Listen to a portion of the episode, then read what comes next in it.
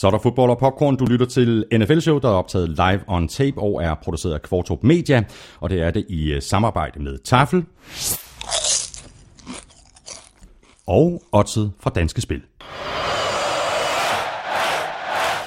Senere i øh, podcasten der får du som øh, sædvanligt tre spiltip fra Elming, som du kan bruge på oddset, og så kommer vi selvfølgelig også omkring vores to konkurrencer fra Tafel. I den ene der kan du vinde en stor kasse med chips til en hyggelig fodboldaften, og i den anden, som først bliver afgjort sidst på sæsonen, der kan du vinde et helt års forbrug af Taffelchips. Du finder os i øh, iTunes, hvor du kan abonnere på podcasten, ligesom du selvfølgelig også kan gøre det i diverse podcast-apps til Android-telefoner. Alternativt så kan du lytte i SoundCloud på nflshow.dk og på gulklud.dk. Tak fordi du downloader og lytter, og tak for de seneste anmeldelser i iTunes. Jeg hedder Thomas Kvartrup, og her kommer min medvært. Skål Vikings, let's win this game. Skål Claus Elming, velkommen til. Skål, og tak fordi du uh, spiller den normale velkomst intro for mig, ikke det der Benny Hill halløj, du havde gang i sidst. Det var ellers sjovt. Det var Ja, sjovt. det var sjovt, men det var det gav ikke nogen mening. Nej, det gav ingen Nej, mening. nej, nej. Alt andet hos os giver fuldstændig mening, Alt, Clausen. alt, alt.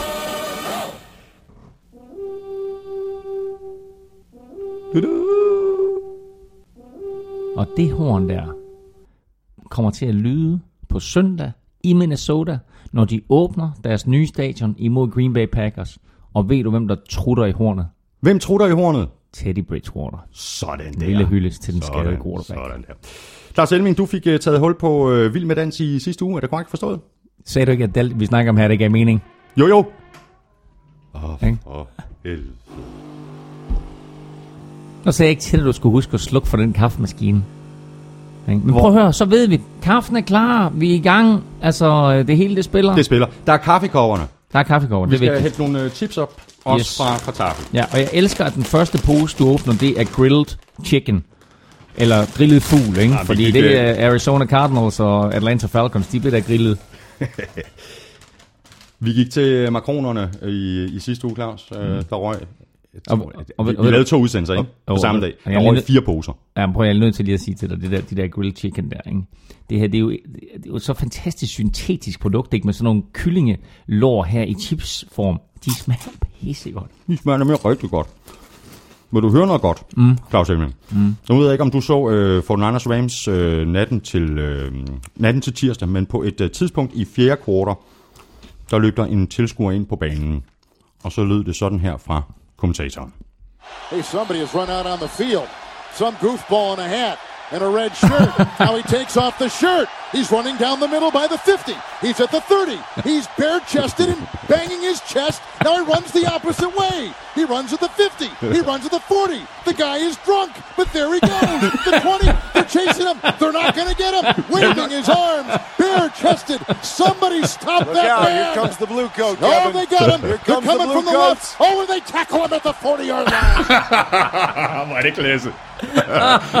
They tackle him at the 40 yard line. The guy's drunk!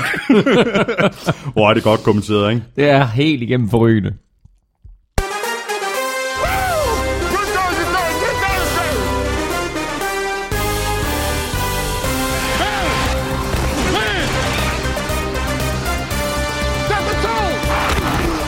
Så fik vi taget hul på NFL-sæsonen 2016, og vi blev i den grad forkælet med masser af tætte, velspillede og spændende kampe. Flere af dem blev først afgjort til aller sidste afslutning på Saints Raiders. Den var jo bare fuldstændig crazy.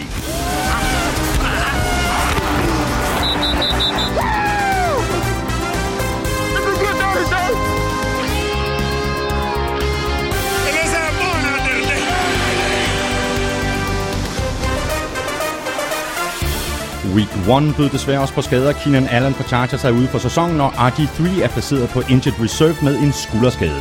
Spørgsmålet er, om RG3 overhovedet har kroppen til at spille i NFL med de mange skader, han har haft. Jeg hedder Thomas Kvartrup, og med mig har jeg Claus Elming.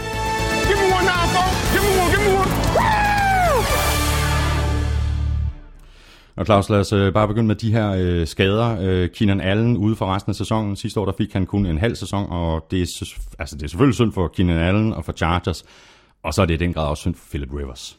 Ja, altså, øh, du kunne se de billeder af Keenan Allen, da han var klar over, at, øh, at det havde en alvorlig knæskade, at han var knust, og selvfølgelig var han det. Jeg har selv været i den situation med, med en knæskade, og øh, jeg brød også sammen. Altså, der, der sker bare noget mentalt, når, når det er sådan en alvorlig skade. Mm.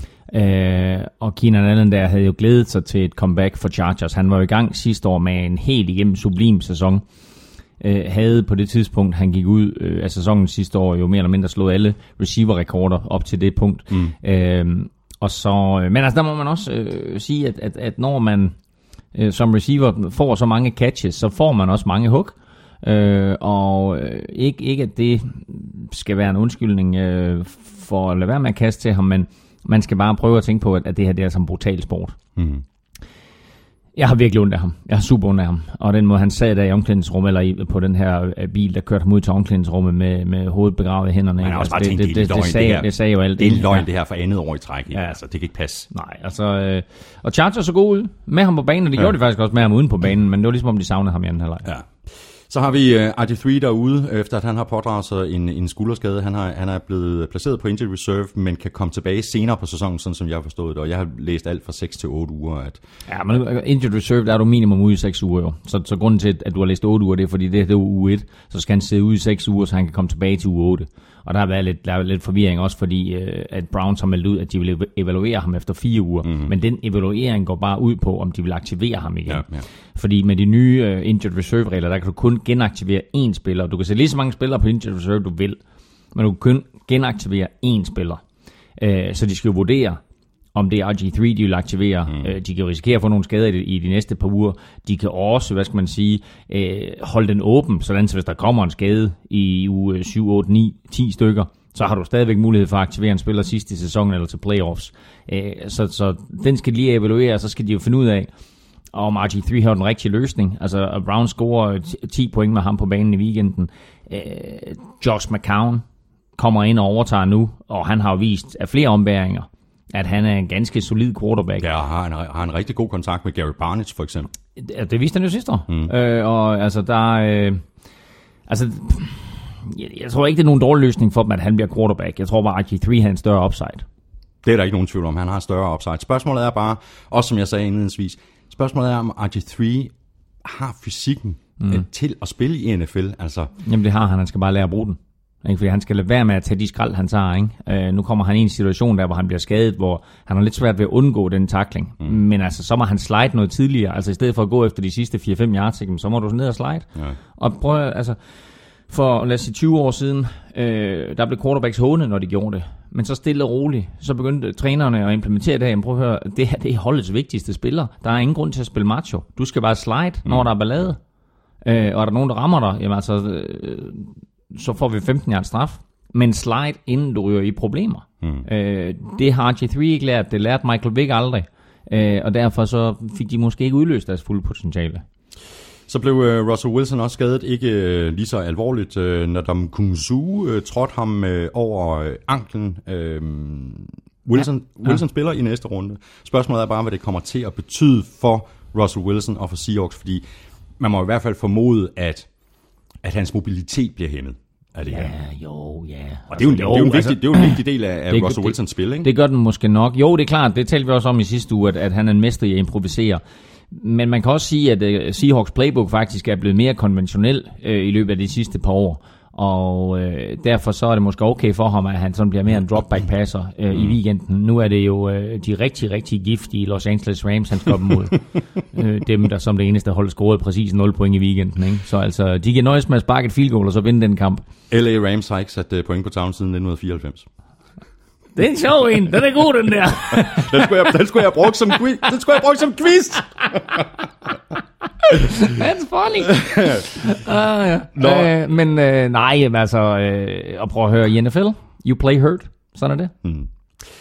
Skal vi lige runde øh, historien om øh, Colin Kaepernick? Vi snakker også om det i sidste uge. Øh, han har forløbig tænkt sig at fortsætte med den her protest, hvor han ikke vil stå op under, stå op under na- nationalmelodien. Stille og roligt, så ser den her protest ud til sådan at brede sig som små ringe i vandet mm. i NFL. Mm. Der er jo flere spillere fra flere andre hold, der også sætter sig på knæ øh, under nationalmelodien øh, før kampen. Og jeg så en dag en, en Chiefs-spiller, nu kan jeg desværre ikke huske, hvilken spiller det var, der stod med en, en hævet, knyttet næve, altså det her tegn øh, for, for Black Panthers tilbage fra hvad var det, 1970'erne.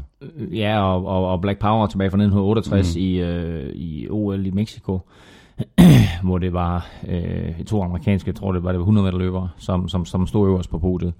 Øh, og den højre hånd i luften med en sort handske på, gjorde Martellus Bennett, øh, og øh, hvem var den anden spiller fra Patriots, øh, der gjorde det, det var øh, Devin McCourty. De to gjorde det også. Mm. Der er taget rigtig mange billeder af, selvfølgelig. Mm. Øh, så Kaepernicks start med at sidde på bænken under nationalsangen, øh, har pludselig spredt sig til, at nu er der rigtig, rigtig mange, som har forstået, hvad det her budskab er, og ønsker at bakke op omkring det. Og hvor Kaepernick for tre uger siden jo mere eller mindre belagt for had, så prøv at se, hvad der skete i søndags, da Rams og 49ers spillede. Mm. Øh, der sad han på knæ sammen med Eric Reed. Resten af holdet stod uden, udenom dem. De sad i midten på 50-yard-linjen. Mm. Der sad 15 kamerafolk foran dem, inklusiv et live tv-signal, som filmede de to, og så resten. Mm. Så det vil sige, pludselig var det her gået fra at være noget, som man absolut ikke talte om, øh, og som bare øh, skulle afsluttes så hurtigt som muligt, og uha, hvor var han en slem fyr, Kaepernick, ja. til nu lige pludselig, så er det øh, vel nærmest god stil, og en sag, der er værd at tage op, mm. øh, og som vi slet ikke har set det sidste til. Og så har vi en, en lille sjov, øh, sjov ting, øh, der, der er kommet ud af det her. Det er jo Kaepernicks trøjesalg. Det eksploderer jo helt sindssygt. Før det her det startede, mm. der, der var hans øh, trøje helt nede som nummer 20 hos 49ers. Ja, jeg er dum. Jeg, jeg, jeg har tænkt over det her. Det er rigtig, rigtig sjovt, fordi sidste år var jeg i USA, i Los Angeles. Og der var inde i en sportsbutik. Og der var Kaepernick jo sat af. Øh, altså, nu, jeg var i, nej, nej, nej, du var selvfølgelig i San Francisco. Du var ikke i Los Angeles. Du var selvfølgelig, jeg var i San Francisco jo. Mm, mm. Og der var Kaepernick jo sat af, og der var inde i en sportsbutik. Og der kunne man købe hans trøje, jeg tror det var til 10 dollars. Ja. Der hang bare række efter række ja, ja, ja. efter række med Kaepernick trøjer. Dem skulle man jo have købt jo. Ikke? Man har tjent styrtende med penge nu jo. Ja, for det ved hvilket nummer, nummer han er nu. Han har nummer 7 stadigvæk. ja, ja, men i trøjesalg. Nummer 1. I hele NFL. Ja, ikke ja. bare for 49ers. Nej, det er I helt know, sindssygt, I ikke? know. Ja. Nå, jamen, øhm, nej, vi gider ikke snakke om, om balladen mellem uh, Chip Kelly og Trent Borke. Trent Borke øh, vil, vil jo af med Kaepernick, og, og Chip Kelly vil beholde ham. Lige, Ja. lige præcis på grund af det her. Ikke? Uh, Trent Borke siger, det her det har skabt ballade i omklædningsrummet. Spillerne siger, mm. nej, det har det ikke tværtimod. Det har faktisk samlet os. Ja, og, og, og nu, nu er der ikke nogen meldinger decideret fra, øh, fra Fort Niners om, at de vil stå sammen alle sammen, men prøv at se, hvad der skete i Seahawks. De sagde, jamen, øh, vi støtter op om den her sag her, men vi gør det som hold. Der er ikke nogen, øh, der individuelt øh, træder frem for en sag. Vi gør det som hold. Mm. Og så stod de alle sammen. For det første, så øh, lagde de en video på nettet inden, hvor de ligesom forklarede og sagde, og, og det var super fedt, for det var en masse billeder af spillerne, ikke? og selvfølgelig nærmest hver anden var sort, og hver, hver anden var hvid. Mm. Og, og, så, øh, og så fortalte de om den her sag her, og hvordan de ville, de ville øh, støtte Kaepernicks sag om søndagen ved at holde hænder på tværs af, af banen. Øh, og øh, det mest interessante, det er, at den video, som blev lagt op, øh, havde jo en spiket tekst. Den tekst er skrevet af Michael Bennett, bror Martellus Bennett. Mm-hmm. Så det er Martellus Bennett, som altså nu er hos Patriots, der har skrevet den tekst der til Michael Bennett og hans holdkammerater. Så lad os øh, kigge lidt øh, frem, øh, Claus, øh, mod øh, hvilke spillere, der skal øh, i Hall of Fame 2017. Jeg har her til morgen set en, en liste over øh, nominerede. Vi kan lige øh, løbe dem igennem. Øh, quarterback øh, Donovan McNabb og øh, Randall Cunningham. Sean Alexander, Eddie George. Ja, men prøv lige at vente, fordi altså, nu, nu springer du dem hurtigt hen, og jeg, og jeg kan se, jeg har selvfølgelig pointeret nogle andre, end du har, fordi der er en, en stribe quarterbacks, men der er ikke nogen af dem, der har vundet Super Bowl, med undtagelse af Phil Simms og Kurt Warner. Ja. Men skal, skal, skal vi tage quarterbacks først? Nej, lad os bare prøve, at der er så mange, så lad os bare, lad os bare Fordi, hoppe jeg, jeg, jeg, jeg, jeg, så simpelthen bare, jeg så Ja. på nettet, og der var simpelthen bare nogen, der var highlightet. Øhm, Ja. Altså det var de to på quarterbacks, så Sean Alexander, Eddie George, Terrell Davis, LaDainian Tomlinson på Ja. running back, Ja. uh, Terrell Owens på wide receiver, Ja. Tony Baselli øhm, På offensive lineman. O, o, tackle, ja. ja øhm, Der vil lige nævne to andre, Alan Faneca fra, ja. øh, fra Steelers, mm. og ikke mindst Nathan Newton fra Cowboys. Altså, øh, Emmett Smith har rekorden for flest yards i en karriere, og det har han altså, fordi han løb bag det hus der konstant, ikke? Ja, med Nathan Newton. Så har vi en defensive end, uh, Jason Taylor, Teddy Bruschi på linebacker, Brian Dawkins på øh, defensive back, og Rodney Harrison også defensive Hvor back. de der, de der highlighted, du nævner der, hvor har du dem fra? Øhm, Jeg har highlightet nogle helt andre. Altså, du nævner en masse spillere, som jeg slet ikke har highlightet. Ja, men som vi sagde indledningsvis, alt giver mening her i NFL Alt giver mening. Alt giver mening ja, for jeg løb den her liste igennem, og så highlightede jeg min egen. Ikke? og det vil sige altså linebackers, ikke? Cornelius Bennett fra Buffalo Bills vandt aldrig Super Bowl, men var altså i fire Super Bowls i træk og var et monster. Clay Matthews, senior, mm. kan komme i, uh, i uh, Hall of Fame. Uh, Har vi Bill Cowher på, øh, som coach? du, er- hvor, hvorfor springer du så hurtigt i det? Jamen, der er Altså, ikke noget, der forhindrer dig i at gå tilbage. Prøv defensive backs. Steve Atwater. Ja, ja, han er der også. Han er der også. Han er der også. Joey Browner, Brian Dawkins, Rodney Harrison. Altså, Men skal vi ikke bare blive enige om, at der er rigtig, rigtig mange gode navne? jo, Vil du have et spørgsmål fra, fra en af vores lyttere? Rasmus øh, Strunzebak, han spørger, hvorfor er Favre i Hall of Fame, når T.O. ikke er? De havde nærmest samme karriere, og så skriver han i parentes, at det er noget, han har hørt i showet The Hurt. Øh, og jeg ved ikke, om jeg, jeg, jeg vil faktisk godt svare først. Mm. Der er i hvert fald en afgørende forskel på Favre og så T.O. Så Favre har en, en Super Bowl ring, det har T.O. ikke. Ja, og Men jeg tror nu, at T.O. ender i, i Hall of Fame. T.O. blev heller aldrig kåret til uh, NFL's MVP. Mm. Det gjorde Favre tre gange. Mm. Så, uh, altså, der, der er en lille forskel, ikke? Jo.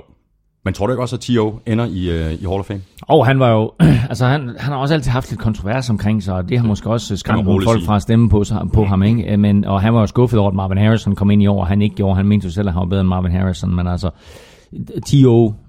var øh, en sublim receiver, som selvfølgelig, øh, som du siger, aldrig vandt en Super Bowl, og som altid havde noget, kon- noget, noget, noget kontrovers omkring sin, sin person og sin opførsel på banen. Men han hører hjemme mm. i Hall of Fame, øh, i- især i den her kasteglade NFL-verden. Så har vi et spørgsmål her fra øh, Carsten Jørgensen. Nu handler det ikke om øh, Hall of Fame Nå, så længere. lad os lige nævne, at Morten Andersen igen Ja. er, er nomineret. Øh, og, Skal vi være lige så positive, som vi var sidste år? Jamen altså, jeg, jeg, Vi jeg, håber og krydser fingre. Ja, ikke? Altså, han, var, han var vildt skuffet sidste år. Ja. Eller i år er det jo. Øh, Morten Andersen over, han ikke kom ind. Øh, og vi kan jo kun håbe, øh, den, at ham, og, ham og Gary Anderson er igen nomineret. Ja. Jeg er desværre bange for, at, at det her det bliver sådan en, en, en dødsejler, hvor han bliver ved med at blive nomineret, og bliver ved med at blive nomineret, og så kommer Adam Vinatieri ja. på et eller andet tidspunkt ind i den der sammenhæng, og så bliver han nomineret, og så bliver han valgt ind. Fordi, apropos Super Bowls, Adam Vinatieri har tre Super Bowls, og afgjorde jo principielt de to, og reelt set vel alle tre. Carsten Jørgensen spørger, hvilke holds sejr var mest overraskende i week 1? Så giver han os tre muligheder. Det er Broncos, Patriots eller 49ers. Øhm, jeg synes ikke, det var Broncos. Øh, Nej. Det, det, det, det synes jeg ikke. Og jeg synes faktisk heller ikke, det var 49ers. Øh, Ikke, det er ikke den mest overraskende sejr. Jeg havde 49ers Ja, ja, det så jeg skal selvfølgelig sige, Ja. at... Øh, men, jeg, men jeg, jeg jeg, jeg, troede sige- faktisk også på det. Ja, men jeg vil sige, størrelsen Ej, en den- Niners sejr Ja, 28 var, var, fuldstændig crazy. ja, ja, var, var meget overraskende. Ja. Så der er Patriots tilbage, og det er... Det, altså, jeg er jo nødt til også at sige Patriots, øh, fordi jeg jo havde regnet med, at øh, der var stor sandsynlighed for, at de ville gå 0 4 Patriots, men øh, de, går, de, de vinder den første kamp, øh, får selvfølgelig lidt hjælp af, at øh, Chandler Catanzaro, øh, Cardinals kicker, Ja. ikke øh, gør sit job og brænder et, et field goal, der kunne have givet dem sejren. Øh, men sådan er det. Det så vi rundt omkring. Der blev brændt øh, 12 field goal forsøg og 5 ekstra point forsøg ja. i weekenden. Så øh, den her plads her, hvor man nogle gange sparer, og nogle gange øh, cutter en spiller og, og hiver en anden ind øh, af hensyn til lønloftet, det er altså ikke altid, det kan betale sig. det er det bare ikke. Så har vi endnu et øh, spørgsmål fra Carsten Jørgensen. Hvilken ny quarterback kom bedst fra land? Personligt var jeg imponeret over Prescott, og mit Broncos hjerte var glad for Simeon. Mm. Øhm, Altså, jeg siger Sean Hill. ny, ny quarterback. Men vi kan i hvert fald blive enige om, øh, at det ikke blev, øh, blev Goff, øh, der ikke engang kan slå Case Er Wentz, ikke, er Wentz ikke nævnt? Altså, han nævner ikke Wentz i spørgsmålet. Han, han nævner ikke Wentz. Okay. Øhm, men ham vil jeg gerne nævne. Men det bliver i hvert fald ikke Goff, der sad på bænken der for, for, for Rams mod 49ers. Når man ser på den quarterback, der så var inde på banen, at han ikke engang kan slå ham af holdet. Jamen, det, er helt Det, det, er, Ja, ja. det er skidt for han, Rams. Han, han, kan jo ikke engang slå hans backup af holdet. Nej, det er skrækkeligt. Uh. Det er skrækkeligt, og det må være skrækkeligt for Rams øh, fans at se, at det her er høje draft pick, og så se på nogle af de andre Jamen, jamen, jeg- unge quarterbacks, som gør det øh, forrygende. Jeg har jo, øh, jeg har jo lagt mit første momentometer for den her sæson op. Og på Eagles, der var min eneste kommentar bare, hey Rams fans, har I set, hvad I kunne have fået? Ja. Ikke? Wentz. Øh, fordi Carson Wentz spillede øh, virkelig, virkelig godt. Kastede to touchdowns og begik ikke ret mange fejl, og lignede den quarterback, som Eagles håbede på at få. Mm. Det har Goff jo altså ikke gjort indtil videre. Præcis. Wentz, så bliver vi også nødt til at nævne uh, Dak Prescott. Gjorde det Dak- også godt. Dak Prescott gjorde det. Altså, han, han imponerer mig så mange gange i løbet af den kamp. Nu går de hen og taber, og han har, øh, han har et par enkelte fejlskud, men han imponerer mig hele vejen igennem. Og til sidst, da Cowboys får chancen for at vinde, der gør han alle de rigtige ting. At hans holdkammerat Terrence Williams, som er rutineret i det angreb der, så ikke gør og dummer sig, og tiden løber ud, øh, det kan øh, Dak Prescott jo ikke lastes for. Jeg synes, han gjorde det godt. Jeg har en interessant holdning til Dak Prescott, Tony Romo. Øh, mm-hmm. Misæren, det er, altså, hvad sker der, når Tony Romo kommer tilbage? Nu er han blevet skadet nærmest hver gang, han har været på banen i de sidste to år. Og Dak Prescott går ind og styrer det der angreb. Han får lidt mere spilletid. Han får i hvert fald 5 eller 6 uger yderligere som starter. Lad os sige, de vinder fire af de kampe. Og han gør det godt. Hvad gør Cowboys? Og han Ja, ja, gør det godt. Ja, han gør præcis. det godt, ikke? Fordi han, han startede øh, preseason, træningskampene, helt eminent. Alle talte om Dak Prescott og sagde, jamen, okay, det her det er jo faktisk den bedste af de der rookie quarterbacks. Nu kommer Carson Wentz så ind lidt for højre. Mm. Øh, starter, fordi Eagles trader Sam Bradford væk. Og det var ikke nogen dum, dum idé, øh, fordi Carson Wentz imponerede. Øh, men af de unge quarterbacks, øh, nu skal jeg sige, Trevor Sivian jo er i øh, sit andet år, ikke? eller tredje faktisk måske. Øh, Nå, var det sidste år, han kom ind? Var det 15 Det år? det, han, han, ja, det er andet år. Ja, okay. Ja. Øhm, og øh, og han, han, han imponerede altså også. Bare hans ja. første kast, Trevor Simeon. Ja. Ikke? Den, den receiver, eller, eller der hvor han skal kaste hen, der kommer der altså en defensive end flyvende ind i hovedet på ham, og så laver han lige sådan en underhåndskast under den der defensive end ja. for en completion. Der tænkte jeg, det er alligevel koldt nok det der. Ja. Øh, så, øh, så de tre quarterbacks gjorde det rigtig, rigtig fint. Skal jeg vælge en? Dak Prescott. I agree. Så har vi et spørgsmål lidt i samme boldgade. Lukas Bisgaard øh, spørger, hvilken rookie havde den bedste week one? Øh, jamen altså, vi har lige snakket om øh, Carson mm. Wentz og Dak mm. Prescott, men mm. hvis, vi skal, hvis vi skal nævne nogle navne ud over det, mm. øh, så kan man pege på Will Fuller, wide receiver for Texas. Det var præcis mit valg. Altså, jeg havde valgt ham. Mm. Uh, han, start, han, er, han er den første rookie receiver i Texans historie, der har over 100 yards i en kamp, og han giver dem noget fart, og det så vi også i preseason. Uh, men preseason er en ting, regular season er en anden ting, men Will Fuller, alt det han viste i preseason, det viste han også i den her første spilleuge, og uh, han giver dem det dybe våben, mm. som gør DeAndre Hopkins endnu bedre, og de to sammen gør Braxton Miller endnu Præcis, bedre. præcis. Og så har de Lamar Miller ja. til at løbe bolden. Altså, øh, det hele her, det hænger på Brock Osweiler, og efter han kastede en interception på det første drive, så var han jo super stabil resten af vejen igennem. Mm. Vil du have nogle øh, andre muligheder? Giv mig- giv mig dem. Tajay Sharp fra Titans, Ja, også wide receiver. Øh, Andy Janovich, fullback, Ja. fullback for Ja. øh, Broncos. Ja, Og så øh, lidt homeagtigt måske, men han gjorde det godt øh, til Forrest øh, Buckner fra ja, det får fra- Jeg lagde godt mærke til ham Buckner. også flere gange. Ja. Øh, og jeg sad faktisk, jeg sad nemlig lige nøjagtigt og holdt øje med det Forrest Buckner, fordi jeg synes, at, at han er så interessant en spiller, og at det her øh, Fort Niners forsvar, de holder Rams til 0 point. Øh, så tænkte jeg, hvor, hvor, hvor kom det lige pludselig fra? Mm. Øh, og jeg sad og holdt lidt øje med det Forrest Buckner, og han, han, var, øh, han var en force. Øh, så var der øh, et, øh, et par running backs, hvad hed han, Jalen, øh, hvad hedder han ham, der, der løb øh, sit allerførste NFL carry, 70 yards til touchdown. Øh, Jalen. ja, hvad hedder han? Han er ikke... Øh, Skal vi have ventemusik på? ja, lad os lige få det. Bum, bum, bum. Skal have styr på ham. Øh, kom så. Øh, Prøv at høre, jeg lover, at det kommer sidst i udsendelsen. Men det er så, Alt giver mening! alt giver mening, bare husk det. Jamen, så hopper vi videre til, det er skide godt. Vi hopper videre til øh, næste spørgsmål, øh, Claus. øh, Det kommer fra øh, Henrik Holm Nielsen. Han spørger, hvor mange stadions har stadig en god gammel græsplæne? Det er der jo faktisk rimelig mange, der har. Jalen Richard, running back for Oakland Raiders. Og det der! vi skulle først have det til sidst! Jamen, kom nu. Oh, okay. Vi glemte det sidst. Okay. Undskyld. Hør, hørte du mit spørgsmål? Henrik Holm Nielsen spørger, hvor mange stadions har stadig en god gammel græsplæne? Ja. Det er der mange, der har. Mm, ja. Og, øhm, Jeg tror faktisk, det er over halvdelen. ja, og, og det interessante det er, at, at, at flere og flere af de her stadions, der bliver bygget, jo får øh, græsplæner, øh, fordi det er noget, som spillerne gerne vil have. Og øh, skaderne bliver minimeret af det. Altså hvis vi ser på nogle af de alvorlige skader, der har været over de sidste år, så har det jo tit været sådan nogle turf-skader. Øh, jeg synes faktisk, øh, vi måske lige skal gemme det spørgsmål til næste uge, og så få det helt præcis. Øh, altså lavet en liste. Har du lavet listen? Jeg, jeg har lavet Ah, listen. du er så stærk. Du er så stærk. Kom så med den. Hvor har jeg listen? Ja, kom med den. Jeg, tror- jeg tror, det er rigtigt i hvert fald. Chiefs, Panthers, Jaguars, mm. Redskins, Ja. Browns, Ja. Steelers, Packers, Niners, Eagles, Titans, Texans, Raiders, Chargers, Buccaneers, Bears, Broncos, Dolphins og Cardinals.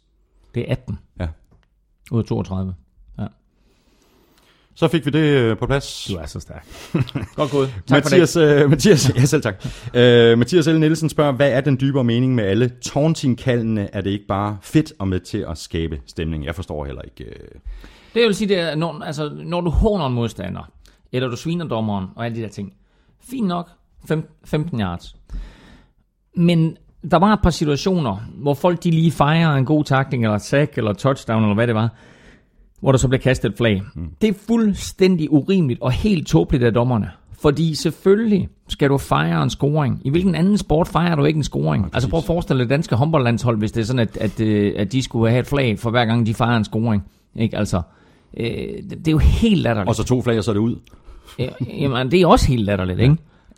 Øhm, så, øh, så det her, det øh, altså... Jeg ved godt, at det er noget, som NFL øh, har pointeret over for regelkomiteen, og regelkomiteen har pointeret over for dommerne. Men det har bare taget overhånd. Ikke? Altså nu må man lige vurdere. Ikke? Altså, det her det er en fysisk sport, hvor du er helt op og kører adrenalin, det pumper rundt i kroppen på dig. Og i det øjeblik, du laver et eller andet fedt, jamen så har du et eller andet, du skal af med, og det kommer som en helt naturlig reaktion. Altså, Men det er som, som vi, har, vi har talt om i mange år, øh, Claus. Altså, NFL, no fun league. Altså, Ja, men altså, og, og, og de har da nogle gode tiltag og sådan noget, ikke? Jeg synes da også, at det der med, at man ikke skal håne modstanderne, ikke? At, at det skal skæres væk fra sporten. Mm. Øhm, men, men, men altså sådan en fejring, ikke? Altså der var en eller anden, der var en spiller i weekenden, ikke? Som, som kom op og fejrede et sack. Og altså prøv at tænke på, hvordan J.J. Watt han altid fejrer sine sacks, eller hvordan Jared Allen altid fejrer sine sacks, ikke? Det var bare sådan, jamen det blev accepteret, fordi det har de ligesom altid gjort. Mm. Ikke? Så, jeg kan ikke huske, hvem spilleren var, men der er en spiller her i weekenden, som fejrer et sack, og så bliver der kastet 15 yards straf på ham. Det er bare sådan lidt, ah, come on. Ja. Ikke? Altså. Og det var ikke, det var ikke voldsomt, øh, den måde han fejrede det sack på. Spørgsmål her fra øh, Frederik Solberg. Jeg har undret mig lidt over noget i et stykke tid, og min undren blev større efter kampen mellem Washington og Pittsburgh. Hvorfor kan nogle cornerbacks kun spille i en side? Sherman og Norman har kun venstre side, set fra deres eget holds side. Hvorfor er det, at Norman ikke kan følge Antonio Brown over på højre siden, så det ikke er Breland, der må trække 19 derover? Øh, jeg tror også godt, at hvis, hvis, man, hvis man ville, at man kunne lade dem spille begge sider.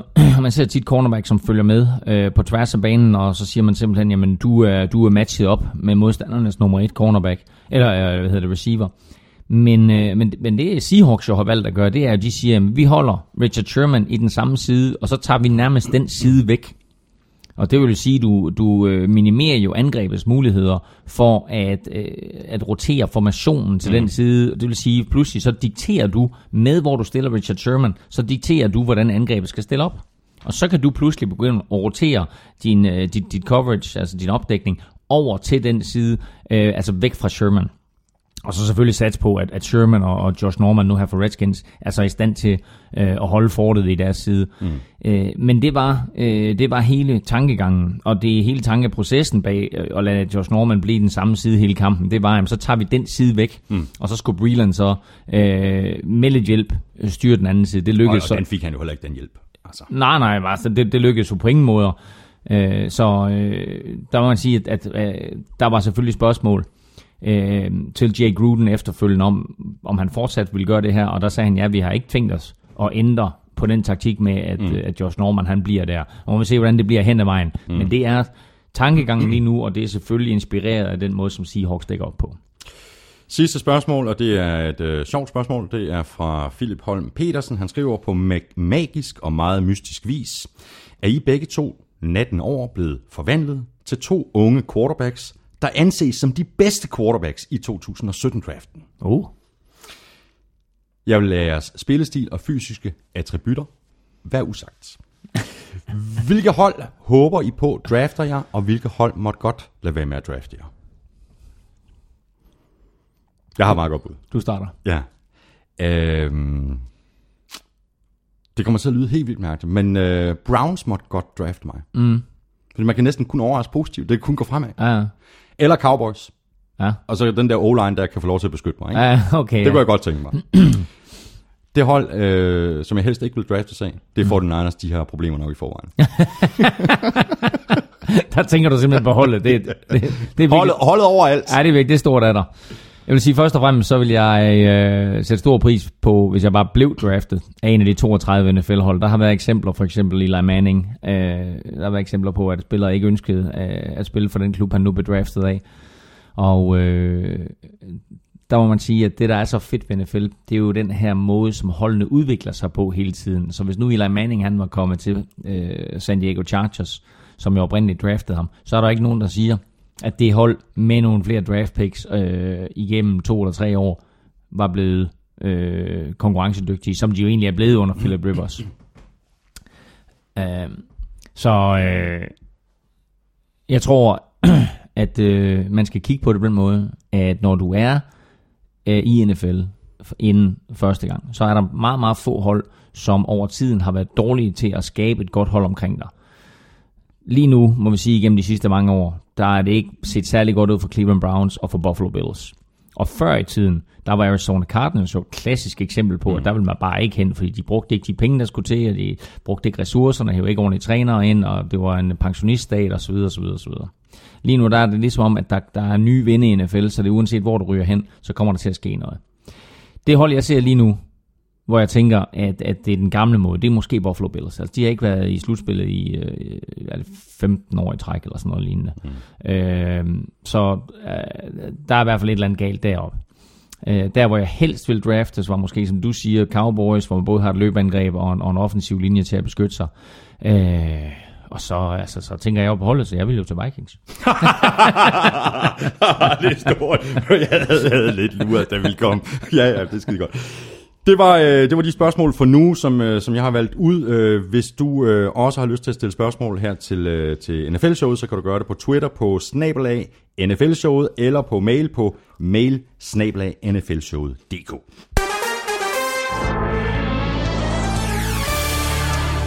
og så er det jo sådan, at øh, i sidste uge, der kunne du for første gang møde NFL-shows første udstationerede medarbejder. Jeg kan lige så godt sige det, som det er. Det koster knaster at have sådan en mand tilknyttet. Han er god. Når jeg, ja, han er nemlig rigtig god.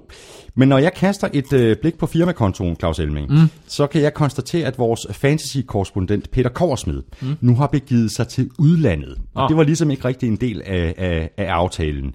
Øhm, Peter, øh, jeg, jeg kan se, at du er fløjet på, på første klasse til USA. Øh, er det rigtigt? Du har fuldstændig øh, ret, Thomas. Jeg er fløjet til staten New York og står uden for det hus, hvor Hillary Clintons personlige livlæge holder til. Og på sundhedsfagligt personale, så sidder der garanteret også en fantasy-spiller eller to, som kunne trænge til førstehjælp ovenpå en spilleuge, hvor de er blevet udryddet af deres modstandere. Men der er ingen grund til fortvivlelse. Jeg skal nok lange et par gedine øh, waiver-opsamlinger over disken, som kan hjælpe dig i din jagt mod noget så opkvikkende som fantasy-pokaler. En mand, som uden tvivl kunne bruge noget at styrke sig på, er Keenan Allen. Chargers receiveren fik lynhurtighed sæsonens seks første bold ind mod Kansas City Chiefs, men allerede i kampens anden kvartal, der røg Allen i græsset med et overredet korsbånd. Og så sluttede sæsonen altså for den uheldige receiver, som også sidste år måtte sætte sig i lazarettet med en smadret myre. Det er selvfølgelig mest af alt drøn ærgerligt for Keenan Allen selv. Naturligvis. Men det er nu også ret frustrerende for alle hans fantasy-ejere. De kan nu med fordel prøve at tage temperaturen på resten af Chargers receiver corps. Tyrell Williams og Dontrell Inman er bestemt ikke nogen gigastjerner. De trådte begge ind i ligaen som undrafted rookies tilbage i øh, 2011 og 2015. Men de kan så pludselig vise sig at være medicinen mod dine receiver-kvaler i fantasyland. Williams har nok den største upside af de to med sin fine fart og fysik, men Inman endte faktisk med at være den Chargers receiver med allerflest snaps i første uge. Hold øje med dem begge to, og overvej om du ikke skulle finde plads til en af dem på din roster. Quincy Nonwa er et andet navn, som jeg vil overveje at hive ind fra venteværelset. Han er umiddelbart det klare tredje valg hos Jets bag Brandon Marshall og Eric Decker. Men i første uge, der kastede Fitzmagic altså otte bolde i retning af en Nonwa. Han greb de syv af dem, og fik også lavet en af dem om til en touchdown. En Nonwa er bygget som en tight end, og han er altså kodylt svær at få ned, når han først har fået poterne om bolden. Og Fitzpatrick har altså flere gange udtrykt stor begejstring for tredjeårsspilleren. Enonwa har tidligere kæmpet med klassiske børnesygdomme som tvivlsomme ruter og usikre hænder. Men spørgsmålet er, om han endelig er parat til at få en prominent rolle i Jets kastangreb. Jeg hælder mod et forsigtigt ja. Men jeg løb igen, Thomas. Jeg kan se, at øh, Bill kommer danderende hen mod mig med kodimagnyler og kolde omslag til Hillary. Og det noget, vi, vi bare må have respekt for, så er det da gråspringte herre forsynet med stærk håndkøbsmedicin. Mit navn er Peter Korsmed, og jeg er Danmarks bedste og eneste fantasy-korrespondent. Det er fuldstændig uh, korrekt. Uh, Gråspringte herre, det er sådan nogle, ligesom også uh, Claus Elming. Har du set, har du set mine panodiler? jeg, har, jeg har rigeligt lige over i skabet. Du skal være så hjertelig velkommen til at tage nogen. Således altså øh, lød det her fra, Danmarks eneste og bedste fantasy-korrespondent, Peter Korsmed. Theoretic havde, nævnt han, og hvem var det mere? Han nævnte også en anden... Øh, han nævnte et par rigtig, rigtig... Dennis Petter. Dennis Petter, ja, der var, en, ja, der var en også med, han, ja, han nævnte, hvor jeg tænkte, hold op, det er godt set, det der. Ja. ja. Ja, nu får vi se, om, mm. om han fortsætter, fortsætter. Ja. stimen. Altså. Øhm, det der fantasy, halløj, Claus, mm. hvis, hvis man er til det, så kan man jo også gå ind på gulklud.dk. Øh, jeg går ud fra, at det ikke er for sent at, at, at være med. Altså, der er så mange ting at deltage ind i, i, i på gulklud.dk. Altså, selvfølgelig, hvis du spiller fantasy, og uanset hvor du spiller fantasy henne, så har vi jo masser af fantasy-nyheder. Øh, og der er tilbagevendende øh, forskellige segmenter, som man kan læse. Altså, øh, hvilke spillere skal du holde fast i, hvilke skal du forsøge at, at, at trade dig til, øh, hvilke skal du droppe. Øh, og øh, der er også krystalkuglen, hvor vi ser frem. Øh, der er forskellige bud på, øh, hvem der kan hjælpe dit hold. Der er jo også det her, der hedder øh, NFL Manager inden for holdet.dk. Mm. Og der kan man også lige se, øh, hvad den bedste opstilling i sidste uge var. Øh, og der er jo for eksempel en tight end på, der hedder Jack Doyle fra Indianapolis Colts, så der var lige nøjagtigt 0, der havde ham på deres hold i sidste Jamen, uge. det er der nok i næste uge. Så ja, måske, mm. måske. Han er i hvert fald stadigvæk billig, så, så han, er, han, er, han er værd at samle op. Så gå ind og tjek øh, vores, vores fantasy-sektion inde på google.dk.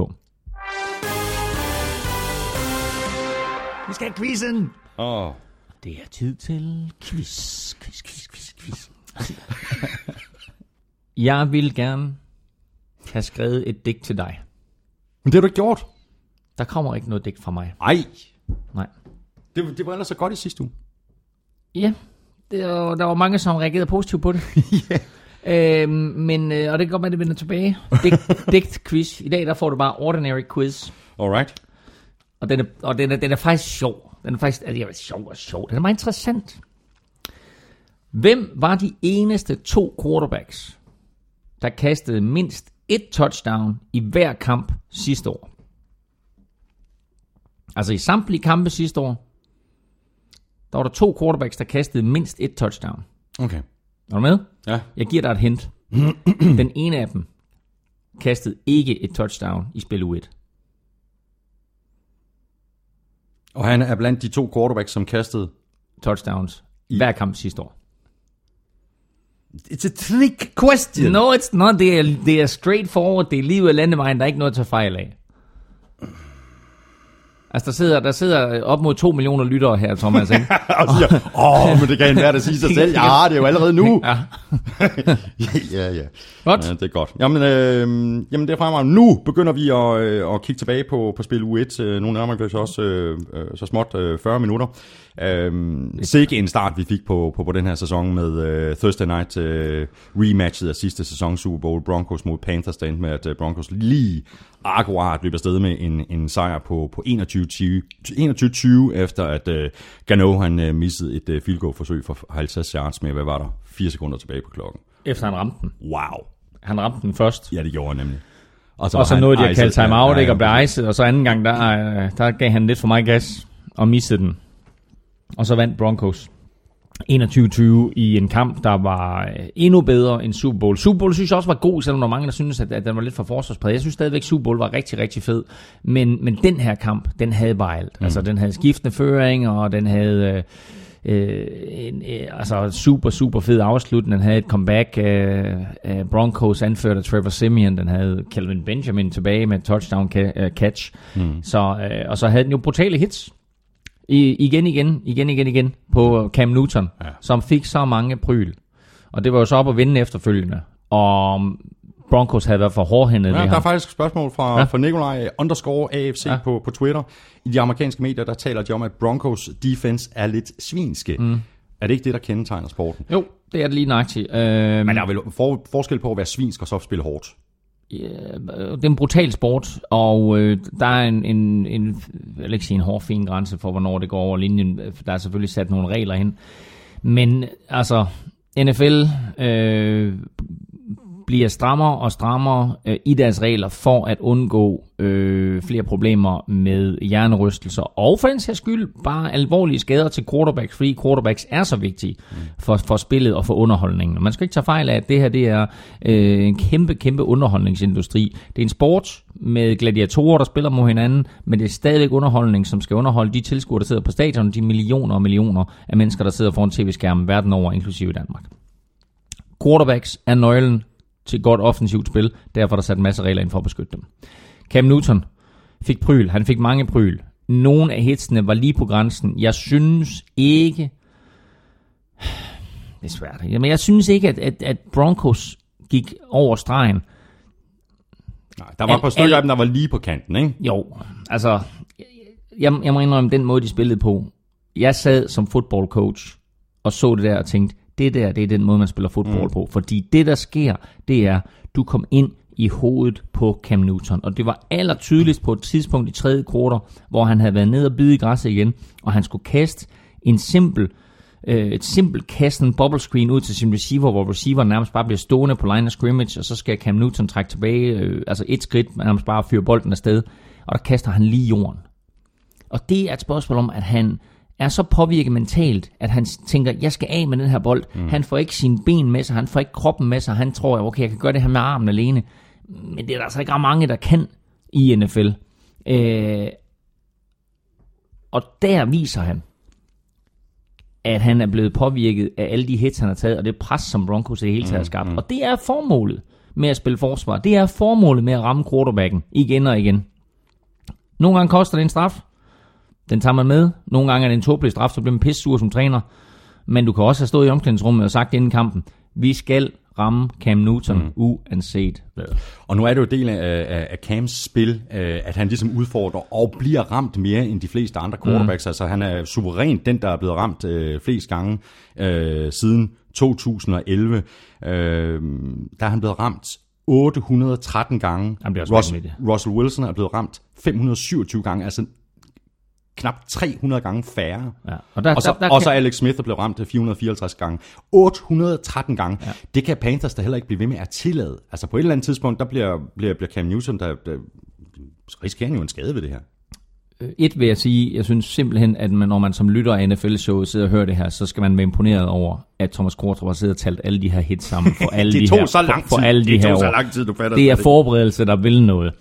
Dernæst så talte vi om RG3 tidligere, som selvfølgelig af statur er en helt anden bygning end Cam Newton. Cam Newton tager en masse skrald, både når han skal kaste bold, men selvfølgelig også når han løber selv. Og ja, han skal passe bedre på sig selv, og det der tal der, du kommer med over 800 hits, det, det er vanvittigt. Altså det, det overrasker mig meget, mm. at han er blevet ramt så meget.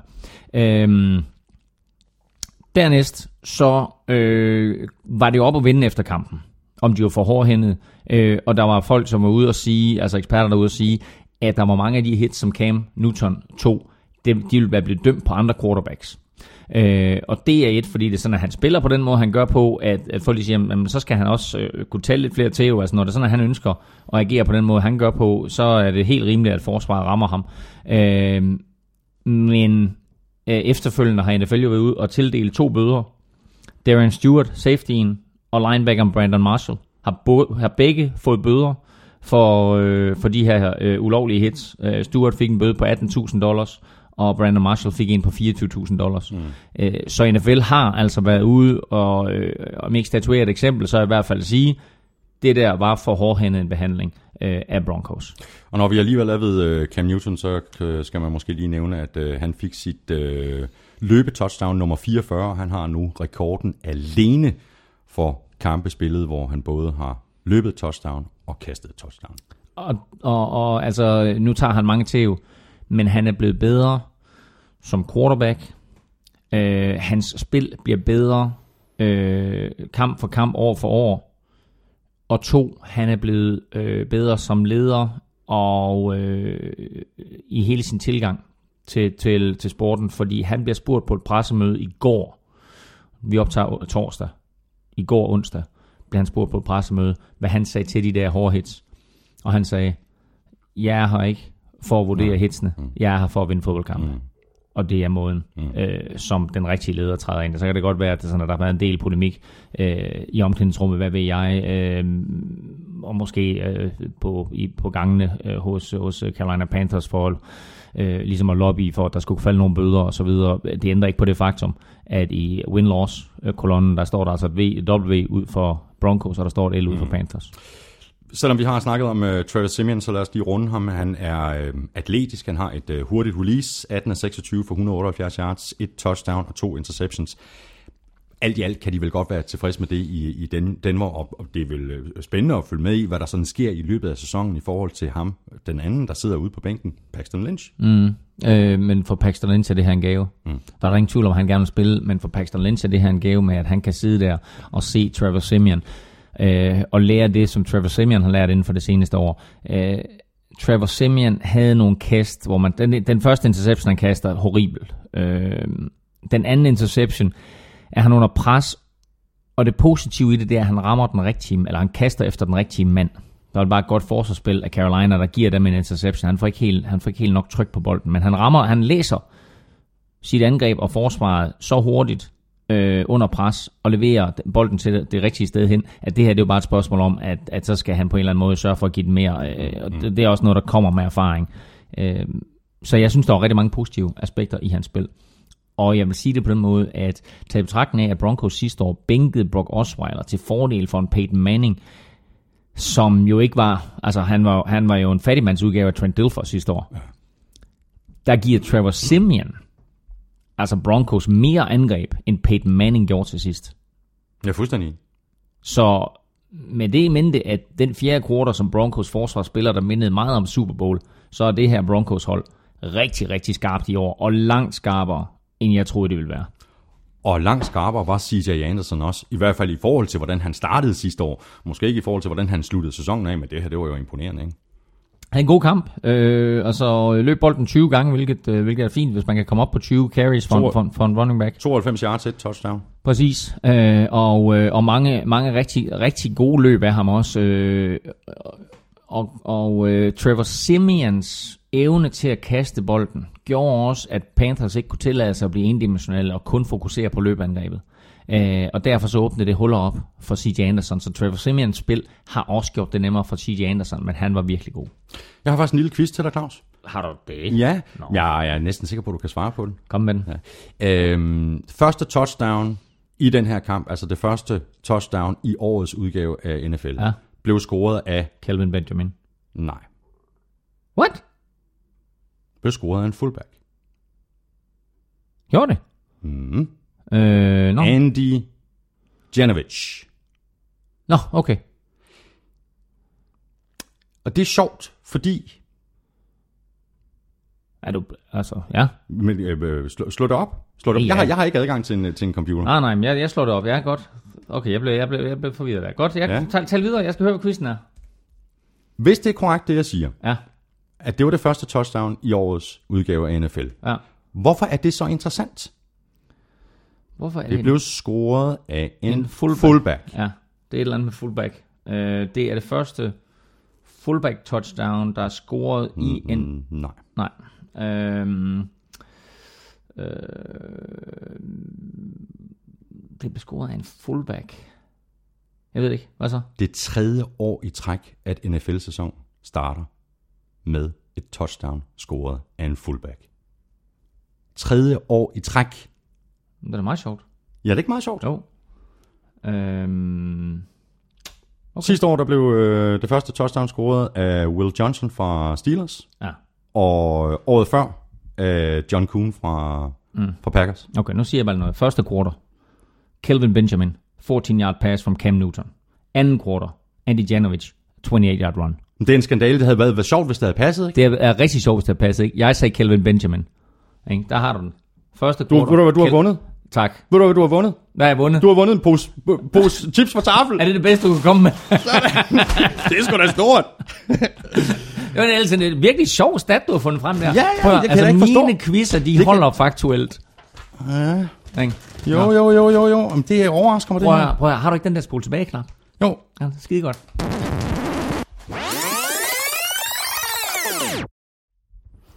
Det er en skandale. Nå. Jeg har faktisk, jeg, jeg havde faktisk øh, forberedt en quiz øh, til dig, Claus, men øh, den har jeg valgt at droppe. Alt giver mening. Alt giver mening i NFL-showet. Nå, vi skal lukke den her øh, kamp. Øh, Broncos øh, næste gang, der spiller de hjemme mod øh, Coles, og Panthers, de spiller hjemme mod øh, 49ers, og det glæder Panthers så nok trods alt til. Hvor mange af den der slags quizzer har du? Ja, jeg har en mere. har du det? Jeg glæder mig allerede. Så videre til øh, Falcons. Øh, Buccaneers. Buccaneers de slog øh, Falcons ude med 31-24. Øh, James Winston han startede skidt, øh, ligesom sidste år. Øh, to ud af fem og en interception. Derefter så gik han så 21 og 28 og fire touchdowns, og han kastede blandt øh, andre nogle mega fede bolde til øh, Safarian Jenkins og, og Mike Evans. Og Mike Evans. Ja. Øh, og jeg vil lige sige, at han, øh, hans fire touchdowns kom til fire forskellige spillere. Øh, og det viser bare, at han læser forsvaret rigtigt og leverer de rigtige bolde. Og det touchdown pass til Mike Evans, det er altså et af de flotteste øh, fra spillet runde 1. Altså et på grund af præcisionen på kastet, og to på grund af Mike Evans' hænder. Det er suverænt øh, touchdown øh, i endzonen. Kelvin ben, øh, ikke Kelvin Benjamin, øh, James Winston, øh, som du siger, lægger ud med en interception, og efter det, der øh, øh lægger han afstand øh, til øh, Marcus Mariota og omkring den her, nu er de deres andet år sammen, ikke? Mm. Hvem, hvem der er den bedste quarterback af de to. Altså, øh, James Winston lige nu er øh, længder foran Mariota. Og hvis vi så skal kigge lidt på box defense, så synes jeg, det så øh, mindre tjusket ud øh, under Dirk Cutter, end det gjorde øh, sidste år under Lovie Smith og, Ja, og, lidt og, og Leslie Ja. Frazier. Ikke? Ja. Øhm, sidste år var de øh, det hold med næst flest penalties i den her kamp. Der havde mm. de kun øh, 48 penalty yards, så det er da noget Ja. af en fremgang. hva'? Og, og det så rigtig, rigtig fint ud, og jeg var imponeret også over, øh, efter, efter at Falcons i starten af kampen, jeg vil ikke sige gjorde, hvad de ville, men trods alt havde succes med de ting, de gerne ville, så blev der lukket fuldstændig ned fra boks i store dele af anden halvleg.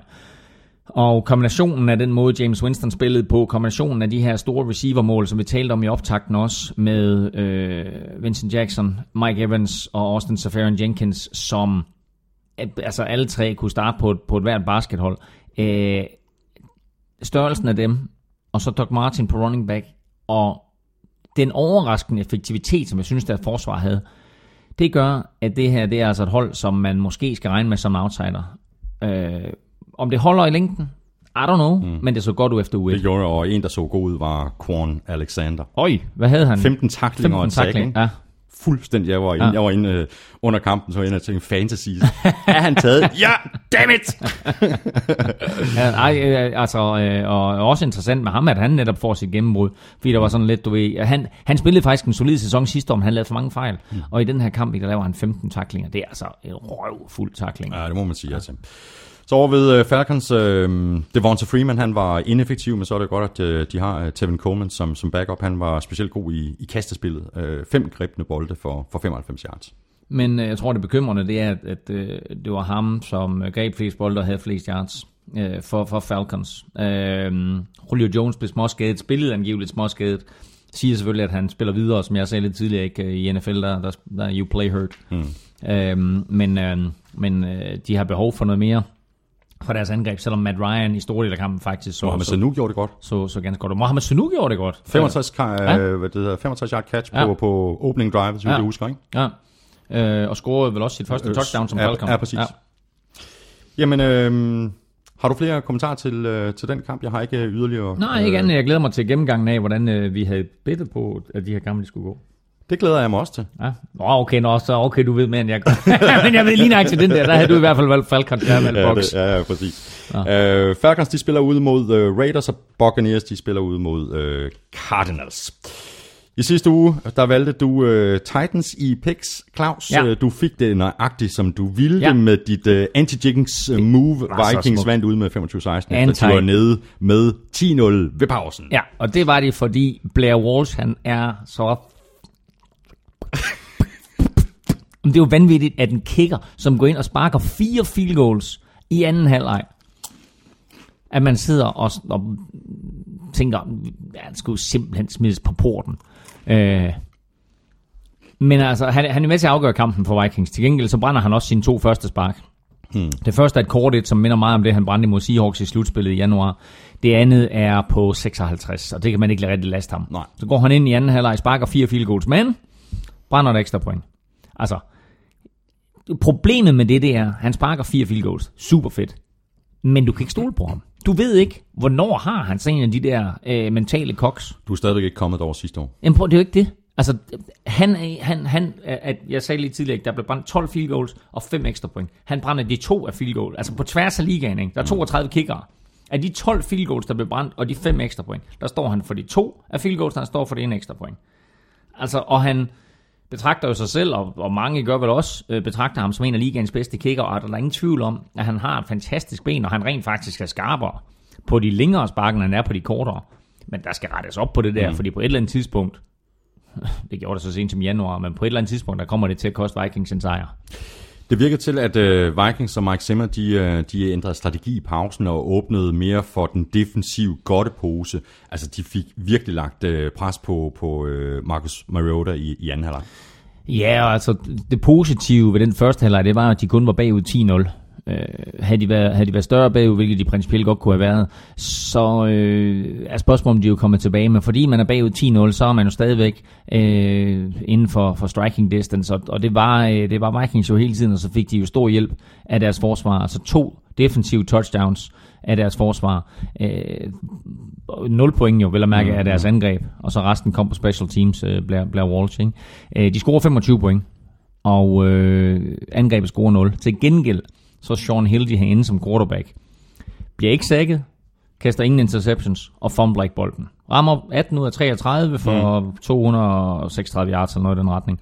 Det er fuldstændig korrekt. Øh, og øh, var den spilstyrer, som Vikings havde behov for. Jeg har læst, at øh, Sam Bradford, han, øh, han har fået alle øh, first team reps i, i den her uge, så mm. det ser ud som, som om, at de laver et øh, skift på quarterback. På trods af, at Sean Hill i virkeligheden gjorde det. Og udmærket. men altså, du har givet et første runde pick og, og minimum et fjerde runde pick for at hive Sam Bradford ind til at være øh, redningskrans i år. Men det må så betyde, at de, at de vurderer, at han er klar. Jo, jo, eller i hvert fald prøve på at gøre ham klar. Mm, mm. Fordi der er stadigvæk tvivl om, det bliver øh, Sam Bradford eller Sean Hill. Packers, ved jeg, forbereder sig på at skulle møde Sam Bradford i weekenden. Øh, og jeg tror, at 99% af alle Vikings-fans glæder sig til at se Sam Bradford og håber på, at han er øh, den opgradering i forhold til Sean Hill, som, som, øh, som han er købt ind til at være. På den anden side, med det forsvar, som Vikings har, der skal de måske bare lade Sean Hill spille ind til Sam Bradford er 100% klar mentalt og playbookmæssigt. Mm. Vi bliver nødt til lige at runde Adrian Peterson også, hvad i alverden skete der der. Øh, 19 løb for, for 31 yards. Øh, længste løb var 9 yards. Jo, men det er jeg, fordi, synes, jeg, jeg synes, han, han stotter steppede helt vildt meget i første halvleg. Det blev lidt bedre i anden halvleg. Han- Det var, det var sådan lidt... Ja.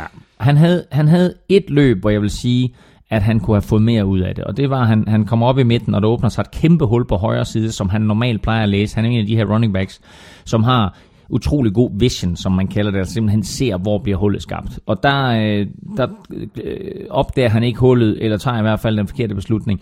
Øh, men ellers, så må man sige, så spillede Titans med 8 eller 9 mand helt op i hovedet af Vikings offensive linje hele kampen igennem. Og så er jeg ligeglad med, om du løber bolden 19 gange for 31 yards. Og folk, fordi dem, der sidder og brokker sig, det er dem, der spiller fantasy. Oh, jeg draftede Aiden Peterson, han får kun 31 yards, han er elendig. Nej, Titans lukkede ned for Adrian Peterson, fordi de mente ikke, at Sean Hill kunne besejre dem. Det kunne Sean Hill måske heller ikke. Men han lavede ingen fejl, Sean Hill. Og i de en mod en situationer, som Vikings fik, fordi de spillede med så mange mand i boksen, Titans, der var Sean Hill skarp. Kastede nogle fantastiske bolde til Kyle Rudolph, kastede nogle fantastiske bolde til, til Stefan Diggs. Så alt det der var positivt. Og når alt er sagt og skrevet, så er det Vikings, der vandt, Mm. og Titans, der tabte. Men det er sjovt at se på det her Titans offense. Øh, De rykker virkelig rundt på, på, på spillerne, før, før der bliver snappet. Næsten sådan helt øh, Peyton Manning-agtigt at se på indimellem. Ja, jeg ved ikke, hvor meget af det, der, er- der er Marcus Mariota, og, og, og hvor meget af det, der er, er besluttet på forhånd i playkaldet. Men, øh, men, men det gør de, og øh, han, han havde nogle, nogle, nogle rigtig gode ting, Marcus Mariota, men øh, han er også, øh, han har en stor del, eller stor andel af skylden i, at de kaster, taber. Kaster en interception Den, og fumbler. den interception, han kaster til, til Eric Kendricks, ikke, øh, er, er en hasarderet beslutning. Ja. Og så fumbler han. Øhm, og, øh, og noget af, af det her read option spil, som han kører med DeMarco Murray, fungerer ikke helt, som jeg også er skyldig, at DeMarco Murray fumbler. Mm. Så øh, efter en fin første halvleg hvor Titans var foran 10-0, øh, og havde god grund til at, at være tilfreds i omklædningsrummet, så må man sige, at den måde, de spillede i anden halvleg på, og den måde Vikings øh, forsvar spillede på i anden halvleg, det var altså en helt anden historie. Titans de skal til øh, Detroit og spille mod Lions. Vikings de spiller et øh, brag af en kamp hjemme mod Packers. Eagles de vandt med øh, 29-10 over Brownies. Øh, Carson Wentz han så rigtig god ud. Øh, Wentz tog kun øh, 38 snaps i preseason, men han så altså stabil ud i den her kamp. Øh, det er så heller ikke hver uge, han får fornøjelsen af at skulle spille over for et øh, Browns defense.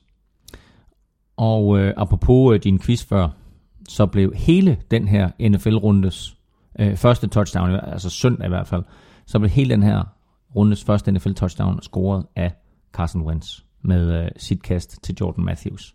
Så velkommen til NFL, Mm. Mr. Øh, nummer to, draft pick nummer to. Øh, og hvem ved, måske en potentiel rookie of the year. Vi, br- vi bragte ham ikke på banen i sidste uge, men, øh, men som han Og der startede talte vi meget om øh, Ezekiel Elliott, ikke? Ja, ja, præcis. Ja. Øh, og så var han i øvrigt, øh, hvilket er en ganske interessant statistik, øh, så er han den første Eagles rookie til at starte på quarterback siden 1939. Var det vildt. Første rookie quarterback til at starte for Eagles siden 1939. Crazy. Øh, han spillede godt. Øh, begik meget, meget få fejl. Kastede 200 plus yards, to touchdowns. Øh, jeg synes virkelig, at han var øh, den spiller, som Eagles havde håbet på at få fat i i draften. Jeg er i tvivl om Browns var så elendige, så det hjalp ham til at se bedre ud. Det får vi jo svar på stille og roligt, som, som sæsonen skrider frem. Men i hvert fald fik han en øh, super start på sin NFL-karriere med en øh, god indsats, Mm. et par touchdown-kast og ikke mindst en sejr. Morten Levisen øh, spørger, øh, har jeres vurdering af Eagles chancer ændret sig efter Wentz præstation? Jeg kan sige øh, højt og tydeligt ja. Ja, det er der ingen tvivl om. Altså, det har den også for mit vedkommende. Jeg ved ikke... Øhm, altså, jeg, altså, helt sikkert, fordi jeg følte jo lidt, at quarterback var en kæmpe akilleshæl for dem. Mm. Lad os nu se, hvor dårligt det her Browns hold det er. Fordi hvis det virkelig var rigtig, rigtig dårligt, og Eagles vandt på en billig baggrund, så kan Eagles godt stadigvæk gå en svær sæson i møde. Men altså, hvis det her, det var et tegn på, hvor godt Carson Wentz spiller, og hvor godt Eagles spiller, så kan de godt overraske positivt, i hvert fald vinde flere kampe, end, end jeg havde forudset. Ja. Jeg ser dem stadigvæk, efter at spille U1, til at være sidst i NFC East. Enig. Øhm, Browns, de havde ikke noget løbespil, og det hjalp jo ikke ligefrem øh, RG3. Det kan man ikke påstå. Øh, Isaiah Crowell løb bolden 12 gange for 62 yards, scorede godt nok et touchdown, men øh, mm, altså, ja, det, jeg synes, det var en skuffende indsats af, af RG3, selv mens han var inde, havde et enkelt fremragende kast øh, til Terrell Pryor, som øh, satte mm, Crowells mm. touchdown op. Men ellers så, altså det var sådan noget, var det, var det 66 yards eller noget i den retning, altså et eller andet brag, som vi har set i preseason også. Mm. Og øh, Terrell Pryor, må vi sige, altså selvom han er tidligere quarterback, og har spillet quarterback i NFL, så øh, har han måske fundet sin rolle som, øh, som receiver i ligaen. Ja, tre, øh, tre receptions for, for 68 yards. Og så var det her fu- fuldstændig vanvittige spil der, hvor øh, hvad deres øh, center hedder, øh, Cam Irving, øh, der, der snapper bolden alt Hen- for højt. hen- hen over hovedet, og hvor ja. er det bare Browns-agtigt. Det er så typisk Browns, ikke? Så hen over hovedet, han snapper bolden hen over hovedet på, på RG3, ud af endzone, safety. Ja, Ja. det er Browns-agtigt. så øhm, Eagles, øhm, Ryan Matthews, han er øh, førstevalget på, på running back i Eagles, men øh, Ken John Barmer, han, øh, han gjorde også meget godt. Han løb øh, 42 yards på fire forsøg. Øh, Matthews, han løb for 77 yards med et snit på 3, Ja, 3, omkring- 3,5, lige, ja, lige, lige, lige under kanten. Han bar bolden 22 gange, og egentlig synes jeg, at Ryan Matthews, han, øh, han langt hen ad vejen, var den running back, som Eagles havde håbet på, da de hentede ham. Han øh, kom jo ind sidste år der sammen med DeMarco Murray og øh, endte lidt faktisk som, altså, som anden running back efter Darren Sproles. Øh, men øh, han har taget det der skridt frem nu, hvor det Marco Murray er væk, øh, og er blevet øh, altså clear cut nummer et running back, og det synes jeg egentlig, at han gjorde rigtig, rigtig godt.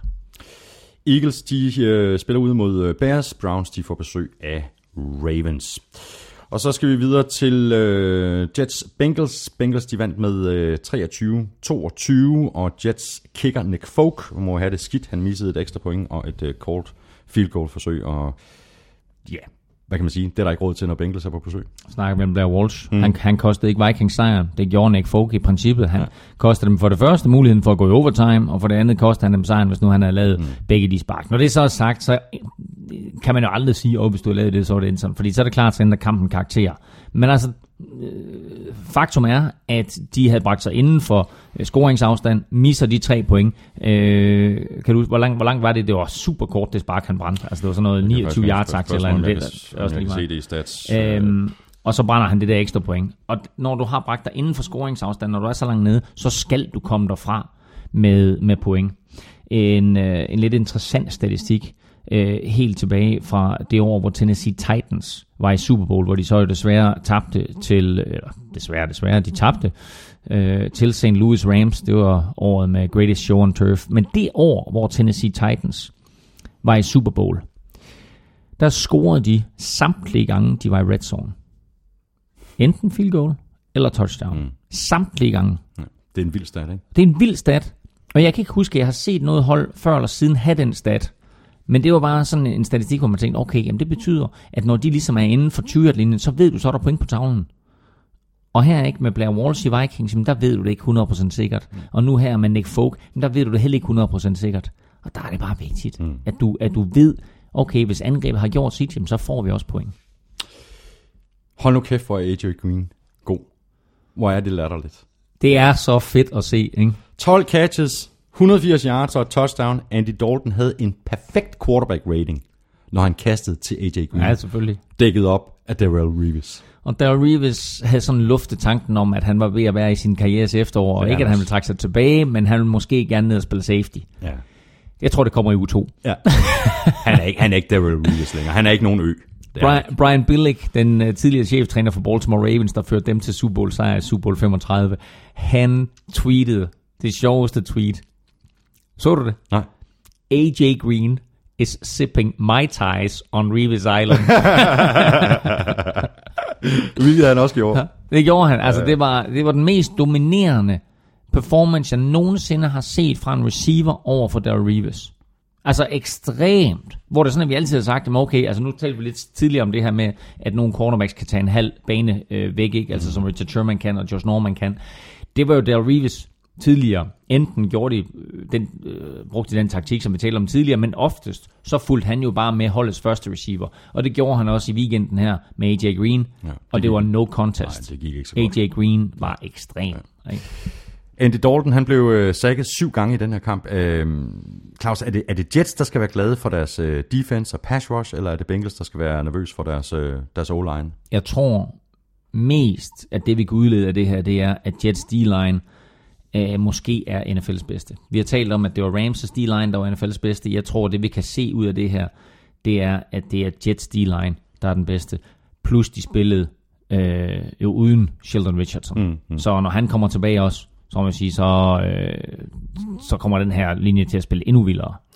Lad os bare lige runde uh, Jets uh, offense. Uh, de havde et uh, top 10 angreb sidste år, hvor både Brandon Marshall og Eric Dagger havde en uh, monster sæson. Uh, Bengals de lukkede ned for dem i, i den her kamp. Uh, fem catches sammenlagt uh, til de to. Ja. Uh, 69 yards og et touchdown. Fitzpatrick gik uh, 19 af 35 for 189 yards, to touchdowns og en interception. Uh, så der, der, der, der, der er et stykke vej op uh, for Fitzpatrick og company, hvis de skal op og matche sidste år. Jo, men igen, altså, du, du er nødt til også at vurdere, hvad de spillede mod. Altså, de spillede mod et, et, et, et Bengals forsvar, som jo også sidste år var, var blandt de allerbedste. Øh, Og som jeg synes talentmæssigt jo er et virkelig, virkelig godt forsvar. Så stillede de en dag op uden Vontaze Perfect, som jo har karantæne her de første uger. Så selvom vi, har blevet, vi er blevet lidt klogere i spil u 1, så sidder vi og stadigvæk og gidsner om en masse ting, ikke? Var det her et dårligt hold, var det her et godt hold, var det her et godt angreb, var det her et godt forsvar, etc. Der skal flere spilleuger til. Ja, det skal der. Og jeg kan mærke det, når, jeg, når vi skal til at tale om, om, om picks lidt senere, at da jeg skulle sætte mine picks, og også de her, øh, jeg kom med mine spiltips for danske spil også senere, mm. jeg sad og kiggede ned over, og så tænkte jeg, at det er jo fuldstændig vanvittigt, at man ikke bare har nogen, man siger, okay, den er 100% sikker, den er 100% sikker, men at man tænker efter spil u 1, blev vi klogere? Ja, lidt, men Måske. Der, er, også- der er også nogle steder, vi bliver ja. mere i tvivl. Ja, præcis. Bengals, de spiller ude mod øh, Steelers, kanonkamp, som jeg virkelig glæder mig til, og så har vi Jets, de spiller ude mod Bills. Og så er vi nået øh, frem til den kamp, som jeg glædede mig allermest til i øh, sidste uge, nemlig Saints Raiders. Jeg havde Saints i picks, du havde Raiders, øh, Claus. Du fik din vilje til allersidst, da Jack Del Rio øh, valgte at gå efter to point, i stedet for at udligne med et field goal. Eller, eller et ekstra point, mener jeg selvfølgelig. Mm, mm. 35-34. Øhm, lad mig starte med et, et lytterspørgsmål. Øh, Peter Nielsen han spørger, er, er temmelig nysgerrig efter at høre, hvad panelet udbrød, da de opdagede, at Raiders gik efter two-point conversion til sidst. Mit udbrud, woo! det var noget lignende, jeg sagde, what the fuck? Det er, Vi det, sad- er, det er offensivt, ikke? Vi sad seks mand sammen og så fodbold, øh, og afslutningen på de tidlige kampe var jo simpelthen så fed. Og der er det jo genialt med Game Pass og have Red Zone, hvor du sidder og følger de forskellige opgør, og så lige pludselig så ryger alt fokus på Raiders mod Saints, fordi de, de scorer og kan udligne med et ekstra point, og så vælger Jack Del Rio øh, at vise sine grande cojones øh, og går efter to point og får den. Og så hans ansigtsudtryk ude på, på sidelinjen, ikke? Var så Og Et kæmpe ja. smil, ikke? Ja. Jeg ringede til min bror og sagde, øh, kan du huske, at du nogensinde har set det før? Og jeg vidste jo godt, hvad svaret ville være. Så sagde han, ja, en gang. 1994. EM for ungdomslandshold i Berlin. Danmark mod England. Jesper var spiller. Jeg var træner. England var stor favorit. De er foran. Vi, vi scorer touchdown. Kommer på 10-9 kan sparke et ekstra point, udligne, gå i overtime, kan lave en two-point conversion og vinde kampen. Hmm. Jeg siger til mine drenge, prøv at høre her, nu går vi efter all the marbles, vi går efter to point. Og tabte. Men var det så fordi, at du i virkeligheden havde det på samme måde, som Jack Del Rio åbenbart havde det? At han, han, han, han, han, han troede åbenlyst, at der var større chance for, at de ville kunne lykkes med den her two-point conversion, end at de kunne stoppe. Drew Brees. Ja, præcis. Og det er jo, øh, det er jo en super god pointe. Øh, du har chancen for at vinde. Altså, det, er jo, det er jo virkelig, virkelig, virkelig en god coaching pointe, det her. Hvad gør du? Spiller du sikkert og tager kampen i overtid og siger, nu må vi se, hvad der sker? Mm. Eller tager du den beslutning og risikere at tabe kampen og skulle stå og svare på spørgsmål om, hvorfor du ikke... Altså, eller siger du, prøv at høre, nu går vi fandme efter at vinde den her kamp. Jeg har aldrig nogensinde fortrudt, at jeg gik efter de to point i, øh, i Berlin der i 1994. Ja, røv og nøgler, at vi ikke vandt kampen. Røv og nøgler, at vi tabte. Men jeg har aldrig fortrudt, at vi gjorde det. Jeg tror ikke, der er nogen af spillerne, som fortrød, at vi, at vi gik efter. Vi gik efter at vinde, vi gik efter overraskelsen. Det er lidt det samme her. Og jeg Del det Rio, fint. han går efter sejren, og jeg elsker det. Og jeg forstår det fint, og jeg forstår det i særdeleshed fint lige præcis i den her situation. Men du plejer det ellers nok at, at, at prædike, tag aldrig point af tavlen. Altså, gjorde han jo gå ikke. efter, Det gjorde han jo gå ikke. efter de sikre point. Ah, ah, ah, ah. Mit, nej, så misforstår du, fordi når jeg siger til aldrig point af tavlen, så er det, når du har sparket et field goal, der for eksempel er en, en straf, der giver dig første down, så siger du ikke, okay, vi tager den første down og fortsætter drivet. Tag aldrig point af tavlen. Her der havde de point, og de havde mulighed for at sætte flere, flere point på tavlen. De skal stadigvæk lave det ekstra point. Der Ja. blev brændt fem ekstra point i weekenden. Ja, ja. Altså, Jo, og det er ikke lige så sikkert, som det har været med de ekstra point. det er det ikke. Så altså her må vi sige, der kommer hele det nye spil ind omkring, holdene har trænet forskellige two-point conversions, øh, NFL har flyttet det tilbage, så det er ikke længere en given. Det her, som vi så i weekenden med, at de går efter to og vinder kampen, det er måske den bedste effekt, der overhovedet er kommet af, at de har flyttet ekstra point længere væk. Mm. Fordi det nu ikke længere er 100% sikkert. Så det her er måske en utilsigtet, og men måske er der sikkert nogen, der har siddet og tænkt de her tanker på et eller andet niveau i NFL, ikke? Men jeg synes bare, at det her var en fed måde, som den regel med at flytte ekstra point tilbage, af, afgjorde en kamp på. Mm. Og så er jo super interessant, at de kaster en fade til Michael Crabtree, Ja. som han så griber. Altså, den havde jeg ikke set komme. Sikke en tiltro også til Derek Carr, ikke? Oh. Og så kan lad os bare lige runde uh, Drew Brees. Uh, det kan godt være, at han er, er 37, og det kan også godt være, at han ikke uh, har den, uh, den stærkeste arm i ligaen, men hold op, hvor er han præcis. Og det har han altid været. Han er så præcis. Ja. Og han står dernede, og han er jo ikke særlig høj. Øh, han er jo ikke en, han er jo ikke en, en, en Osweiler eller en Philip Rivers. Øh, han står dernede, og så leverer han bare den ene sukkerbold efter den anden. Øh, og i, det der Brandon Cooks 98 yard touchdown, han rammer jo Brandon Cooks, hvor Brandon Cooks er i topfart, og Brandon Cooks skal ikke sætte farten ned. Han skal nærmest bare med lukkede øjne strække hænderne frem, og så lander bolden på fingrene af ham. Det er så præcist et catch, eller et kast over et catch. Øhm, Og så, havde, og så havde Willie Snead en kanonkamp. Ja, det hedder han også. 9 receptions, 172 yards, et touchdown. Øh, og Breeze kaster for over 400 yards. Og øh, med det, der øh, kommer han altså op på sin 14. kamp i karrieren med 400 yards. Ja. Øh, Deler den samme med Peyton Manning. deler den samme med Peyton Manning. Mm.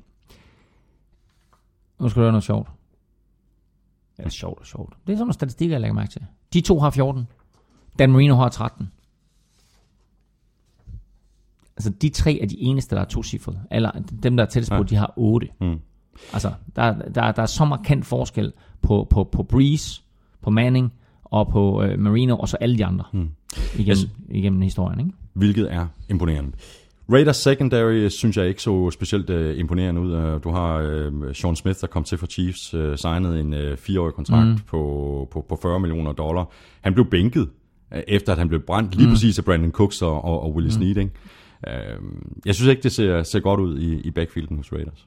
Det, det, ved, det ved jeg ikke, er enig i. Øh, han så ikke godt ud, Sean Smith. Han kom til fra, fra Chiefs, og, og, TJ Hayden så og, og, og Raiders gned sig lidt i hænderne, da de fik ham, fordi de stjal ham fra Chiefs, øh, og opgraderede deres eget hold, troede de. Mm.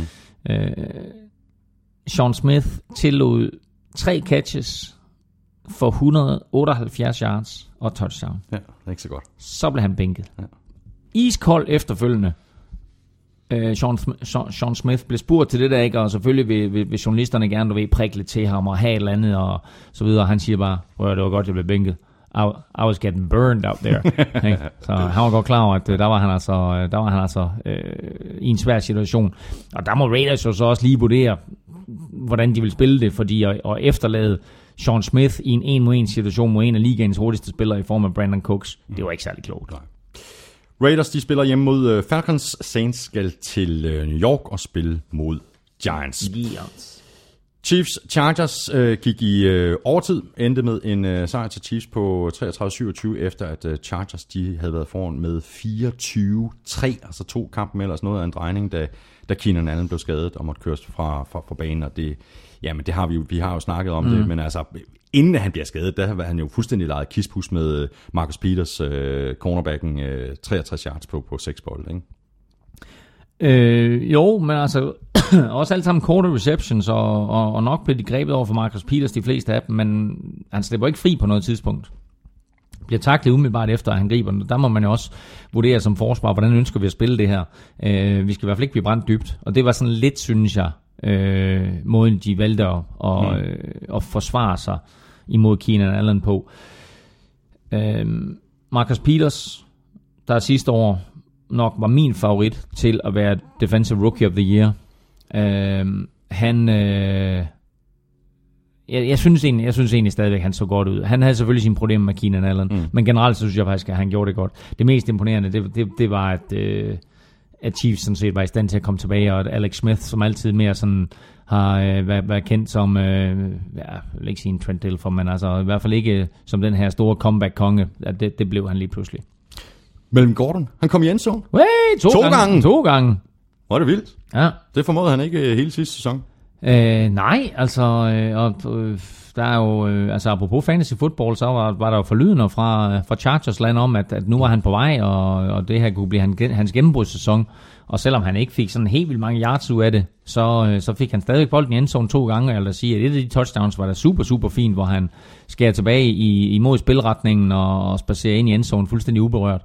Øh, Så en, øh, en, en solid første kamp af Melvin Gordon, som øh, giver dem håb om, at de har fundet, om ikke en afløser, eller om ikke den nye Ledanian Tomlinson, så i hvert fald den her running back, de havde håbet på, da, da de draftede ham. Jamal Charles øh, spillede ikke i den her kamp øh, fuldstændig ligesom vi øh, forventede at tale om i, i sidste uge.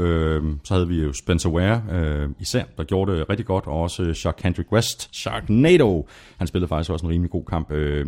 Og det på trods, trods af, at, at de jo skulle komme bagfra, Chiefs. som man siger. ja, præcis, som, som man siger.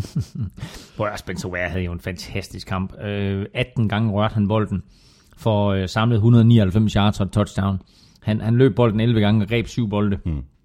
Og var jo øh, præcis det her våben, som øh, det har forlydt fra, fra Chiefs træningslejr også, at han kunne være, og har forlydt, at, at han godt kunne, øh, kunne løfte arven øh, her, mens Jamal Charles sidder udenfor. Og jeg vil da sige, med, med den måde, han spiller på, så behøver de jo ikke ligefrem at skynde Jamal Charles tilbage. Og med den måde, han spiller på, så kan de også godt tillade sig at dele boldberøringerne mellem de to. Men tror du, også, det, tror du ikke også, det kommer til at ske, Det når. Jamal Charles han, han bliver klar? Altså, håber jeg. at der ikke bliver drevet rovdrift på den, øh, på Jo. den ene eller den anden. Jo, det håber jeg. Altså, det- Jamal Charles vil jo umiddelbart i alles vurdering være et bedre valg end Spencer Ware, men jeg tror bare, at Jamal Charles med færre boldberøringer bliver endnu bedre, Ja.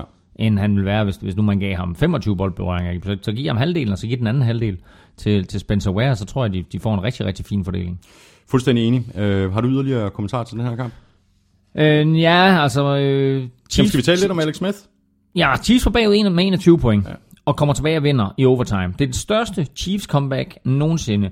Chiefs var bagud med 17 i fjerde kvartal, og Alex Smith, som ikke har været kendt for at lave store comebacks, leverer for første gang i sin karriere et, øh, et stort comeback i fjerde kvartal, og, øh, og fører, fører dem til overtime, og de vinder i overtime, og det her var jo et, et sensationelt comeback for Chiefs, og øh, sikkert til stor ærgelse for Raiders og Broncos, at Chiefs ikke tabte den her. Til gengæld så må de også være en lille bitte smule bekymret, fordi Chargers, med eller uden Keenan Allen, ser bedre ud, end man havde regnet med. Mm. Og Chiefs, øh, de spiller ud mod Texans. Chargers, de får besøg af Jaguars. Så er vi nået til øh, Ravens Bills. Øh, den kamp, den endte med en sejr til Ravens på 13-7. Øh, Bills havde noget øh, vanskeligt ved at få, få tingene til at køre sådan rent offensivt, og Ravens, de lagde virkelig pres på, på Tyrod Taylor.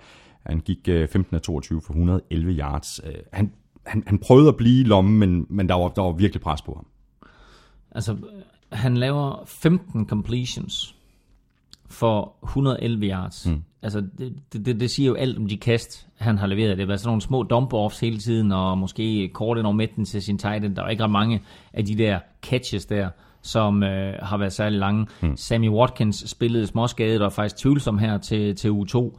Øh, så han, han øh, kom heller ikke rigtig i gang. Sammy Watkins var jo, var jo sublim i den sidste halvdel af, af sidste år, men formåede i, i, i hvert fald her i spil u 1 ikke at, at øh, føre videre på det. Og så må vi igen øh, komme med den her lidt vage øh, forklaring omkring, at vi ved stadigvæk ikke helt, hvor vi har dem. Er Ravens bare virkelig, virkelig gode på forsvaret med Terrell Sox tilbage?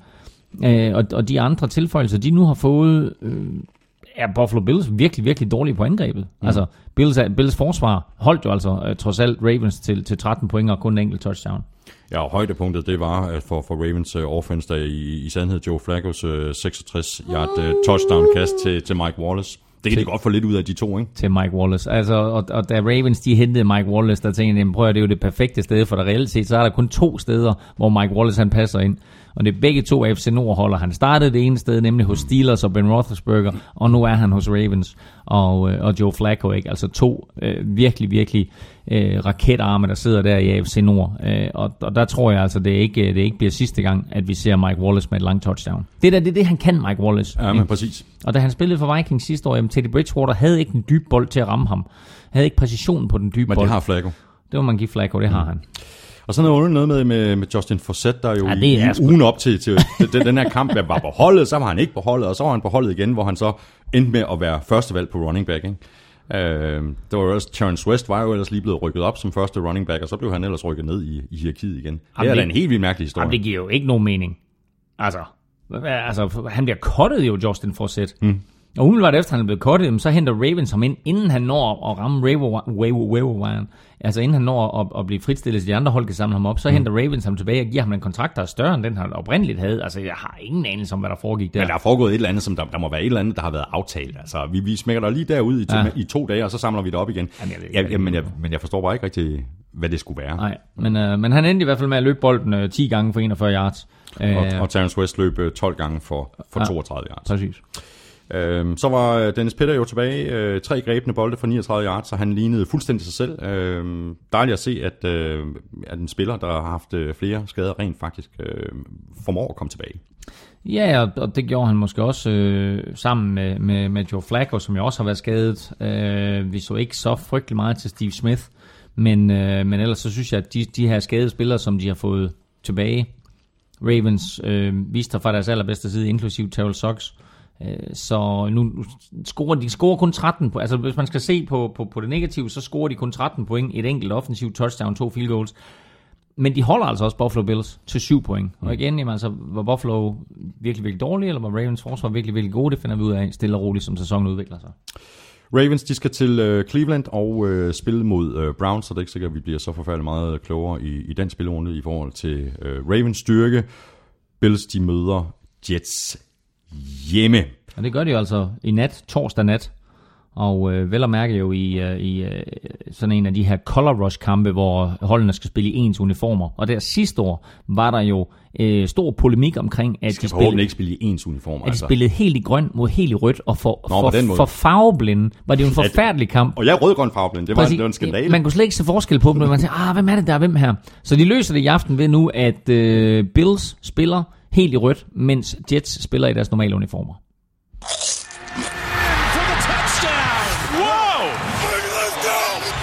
Ugen spiller præsenteres af Tafel.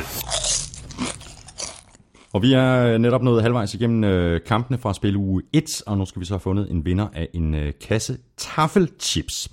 Bare lige for en, en god ordens skyld, så gentager jeg lige reglerne ganske kort øh, for den her konkurrence hver tirsdag hele sæsonen igennem. Der nominerer Elming og jeg tre spillere på NFL Shows Twitter-profil, og så kan du så stemme på din favorit, og det gør du ved at øh, sende en mail til mailsnablag.nflshow.dk. Claus lagde faktisk også de her navne ud på Twitter i øh, tirsdags, og der var over 200, der var inde og, og stemme. Er det ikke rigtigt, Claus? Jo, Øhm, men, og det er jo selvfølgelig fint at, at, at, stemme på Twitter, men hvis du vil være med i selve konkurrencen om den her kasse for tafel, så bliver du altså også nødt til at svare på mail, eller så har vi ikke dit øh, navn og dine, øh, dine kontaktoplysninger. Så måden du deltager på, det er altså ved at skrive dit bud i emnelinjen, og i selve mailen, der skriver du så dit øh, navn og adresse, og den sender du så til mail-nflshow.dk. Udover alle dem, der stemte på Twitter, så er der rigtig, rigtig mange, der har mailet. Øh, ugens nominerede var Antonio Brown, AJ Green og Derek Carr. Øh, procenterne på, på, på din Twitter-afstemning, øh, Claus, var 48% til Antonio Brown, 31% til AJ Green og 21% til Derek Carr. Det var faktisk mere eller mindre det samme øh, på mailen. Der var det 52% til Antonio Brown, 30% til AJ Green og 18% til Derek Carr. Så de, der, de, de, de ligger lige op og ned af hinanden, de her, de her to måder at, at stemme på.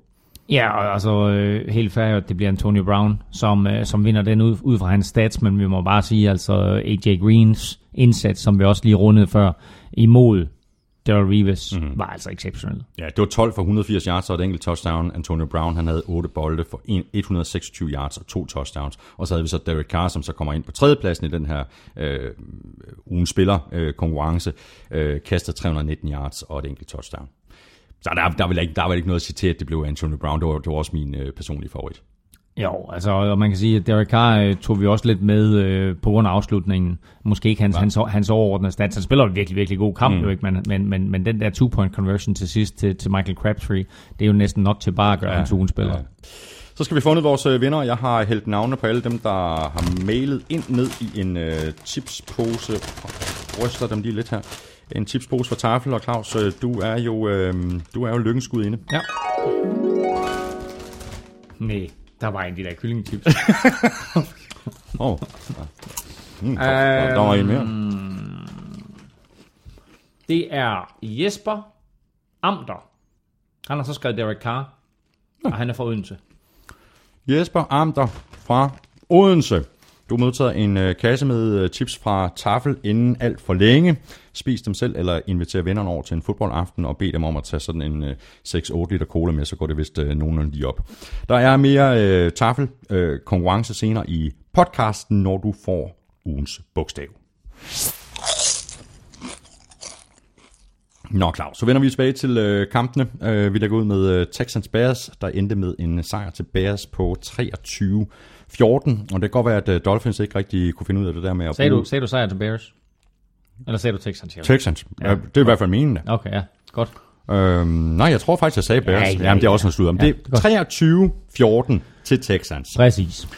Og øhm, så var jeg ved at sige noget med, at Dolphins ikke rigtig kunne finde ud af at bruge Lamar Miller øh, rigtigt øh, sidste år, men øh, det kunne Texans. Ja, fordi de gav ham bolden 28 gange. Ja, Ikke? præcis. Ikke? Løb for 106 yards øh, og øh, får også fire grebne bolde, ikke? Ja, For 11 yards. En god dag på kontoret. Du har DeAndre Hopkins, du har Will Fuller, du har Braxton Miller. Exactly. øh, Du har et par tight ends, du har nogle backup receiver. øh, De skal alle sammen, eller vil i hvert fald alle sammen gerne have bolden, ikke? Mm. Og så giver du bolden 28 gange til Lamar Miller. Mm. Jesus Christ. Men altså, det viser sig jo super effektivt, og efter at Brock Osweiler kaster en interception på sin første serie, så øh, øh, er han jo rigtig, rigtig solid resten af vejen igennem. Kaster to touchdowns og øh, over 230 yards, og så er det vidunderligt for ham. Øh, lidt ligesom med Dak Prescott, ikke? at han har den her running back, han kan give bolden til. Ja, ja, præcis. Øhm, jamen, jeg synes sådan set også, at han, øh, han, han spiller en, en, en udmærket kamp, Brock Osweiler. Jeg synes måske øh, lidt indimellem, så kan man godt... Altså, så ligner han en quarterback, der har spillet syv kampe i NFL. Altså, han, jeg synes lidt, han nedstiger sådan sit første mål, og, og er måske lidt nem at ryste, når der, når der kommer pres på. Altså, så, Ja, især det sidste. Altså der, der bliver han, han bliver lidt for hurtigt... Øh, altså han panikker. ja, ja, panikker måske så meget sagt. Ikke? Det er trods alt... Stresser. Trods alt NFL. Ja, men om du har helt ret, ikke? Og så kan man jo selv øh, sætte, sætte ord på derude, hvad, hvad der nu er det bedste ord. Men det er rigtigt nok, altså. Øh, når han kommer under pres, så er han måske lidt ivrig efter at slippe af med bolden, eller måske stikke af, eller hvad det nu måtte være. Ikke? Og der er der andre, som bliver ind i lommen. Men jeg må indrømme altså at se ham, den statur han har. Han er så høj, og han står derinde, og det overblik han har, er altså bare markant anderledes end alle andre quarterbacks i NFL.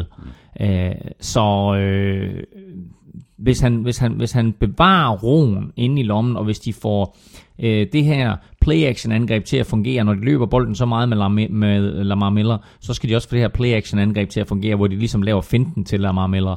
Og så er det bare et spørgsmål om, at man giver øh, Brock Osweiler den rigtige coaching og siger, du starter med at kigge her, så kigger du her, så kigger du her, og alt lukkes, så Ja, løber du selv. ja. Eller kaster den væk.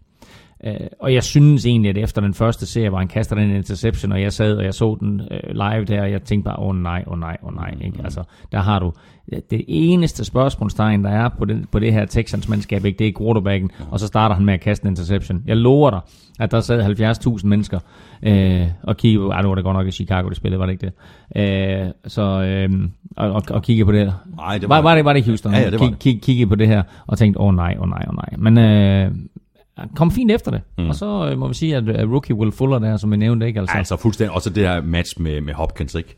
det, er, altså, det, er- det er det, er, det, er, det er en god receiver duo. Ja, det bliver altså giftigt. Ja. Over ved, øh, ja, også lige runde øh, J.J. Watt. Øh, jeg synes faktisk, det var imponerende at se, at altså, han var lidt mere stille, end han plejer at være, men der, umiddelbart så kunne man ikke se, at han sådan var hæmmet det, af, af, den operation, som han har været igennem. Det var ikke ret lang tid siden, han blev opereret. Nej, det var i juni, tror jeg. Øh, og øh, han er stille og roligt på vej tilbage. Han havde 0-6. Texans havde øh, 5-6 alt i alt. Ramte øh, Jay Cutler 13 gange. Og det var jo øh, alle mulige andre end J.J. Watt, der lavede de her sacks. Mm. Og derfor så må man bare øh, frygte for den dag, eller alle andre hold, alle de andre 31 hold må frygte for den dag, at J.J. Watt han kommer tilbage og rent faktisk er ved fuld styrke. Mm. Fordi så bliver det her forsvar altså endnu giftigere. Desværre så gik Brian Cushing jo altså ud for Texans, og øh, er ude i minimum 6 uger, måske hele sæsonen. Ved Bears, der har vi øh, Jay Cutler, kastet øh, for 216 yards, et enkelt touchdown og en interception, og det er vel... Ja, det var vel en Jay Cutler-kamp, var det ikke? Øh, der, var, der var gode ting og, og, og mindre gode ting. Jo, men når du står over for et forsvar, som, som det Texans de stiller op med, og du er under pres så mange gange, og du bliver ramt så mange gange, så er det lidt den situation også, vi talte om med, med, med Cam Newton, at så, selvom, selvom jeg egentlig synes, at Jay Cutler, han, han faktisk måske øh, er en af de quarterbacks, som er hårdest og, og, og, lader sig påvirke mindst af øh, at blive ramt, så, så var det lidt ligesom om han også blev be, be påvirket her, og når, udover at blive påvirket mentalt, så er det altså også svært at levere gode Ja, ja, kast, og når du prøver på at træde frem i dit kast, og så der, der sidder en mand i brystkassen Ja, på han dig. blev, han blev sækket fem gange, og det var især Merciless og Jadavian øh, Clowney, der, der, Præcis. der, der stod for presset. Ikke? Hvad siger du til øh, Jeremy Langford? Øh, 17 rushes for 57 yards og et enkelt øh, touchdown. Et snit på 3,3 øh, lige i underkanten, men indsatsen er vel godkendt. ikke bare indsatsen godkendt, her er en vild statistik for dig. Han var den running back i første spilleuge, der fik den største procentdel af alle snaps. Han var inde på 98% af alle Bears offensive snaps. Det var der ingen andre running backs, der var. Bears, øh, de spiller hjemme, det gør de mod Eagles. Øh, Texans, de spiller også hjemme, og det gør de mod øh, Chiefs. Så skal jeg lige have bladet i mine papirer her, og så er vi nået til øh, Jaguars Packers. Packers, de vandt med øh, 27-23 øh, ude, men det var tæt til det aller sidste. Jaguars, de havde chancen til, øh, til sidst, men øh, Packers secondary steppede virkelig op der i, i, i bunden af den her kamp. Ja, det gjorde de, og øh, på en fjerde down og fire cirka, der kaster Blake Bortles en lille bubble screen ud til Alan Hearns, og Packers forsvar er med på den, for at stoppe Alan Hearns efter cirka 3 yards, og dermed så overtager de bolden øh, inden for det sidste minut. Men der var Jaguars altså på vej mod touchdown. Jaguars var bagud med 4, så de kunne altså ikke nøjes med et field goal, så derfor så skulle de have den der første down. Øh, Jeg tror faktisk, de konverterede tre fjerde downs på den serie alene, mm. øh, men den her missede de jo altså så. Og øh, som Vikings-fan og i en division, hvor, hvor vi må se på, jamen altså okay, Lions ser gode ud, og, og Packers ved, vi er gode, så havde det her jo været et vidunderligt nederlag mm. for, for en Vikings-fan. Så jeg sad der og, og hæppede som sindssyg på Jaguars. Ja, det men, det var, men, det var, ja, men, men prøv at høre, det var ikke kun derfor. Mm. Altså, jeg synes, der sker så mange spændende ting i Jaguars, at, at sådan lidt sådan, som sådan total underdog-agtigt, så vil jeg gerne se dem på en eller anden måde have succes. Og jeg synes, det startede rigtig godt for dem. Det de det spillede helt lige op mm. med et af de mandskaber, som vi betragter som et af NFL's bedste. Og altså, det er svært at tale om at have fortjent at vinde, men det er lige ved, jeg synes, de har fortjent Men, men, men hvor ser du Jaguars, Claus? Altså, vi begyndte jo allerede at hype dem øh, mm. sidste år. Vi, begyndte, vi, vi, mm. vi talte dem virkelig op sidste år. Ikke?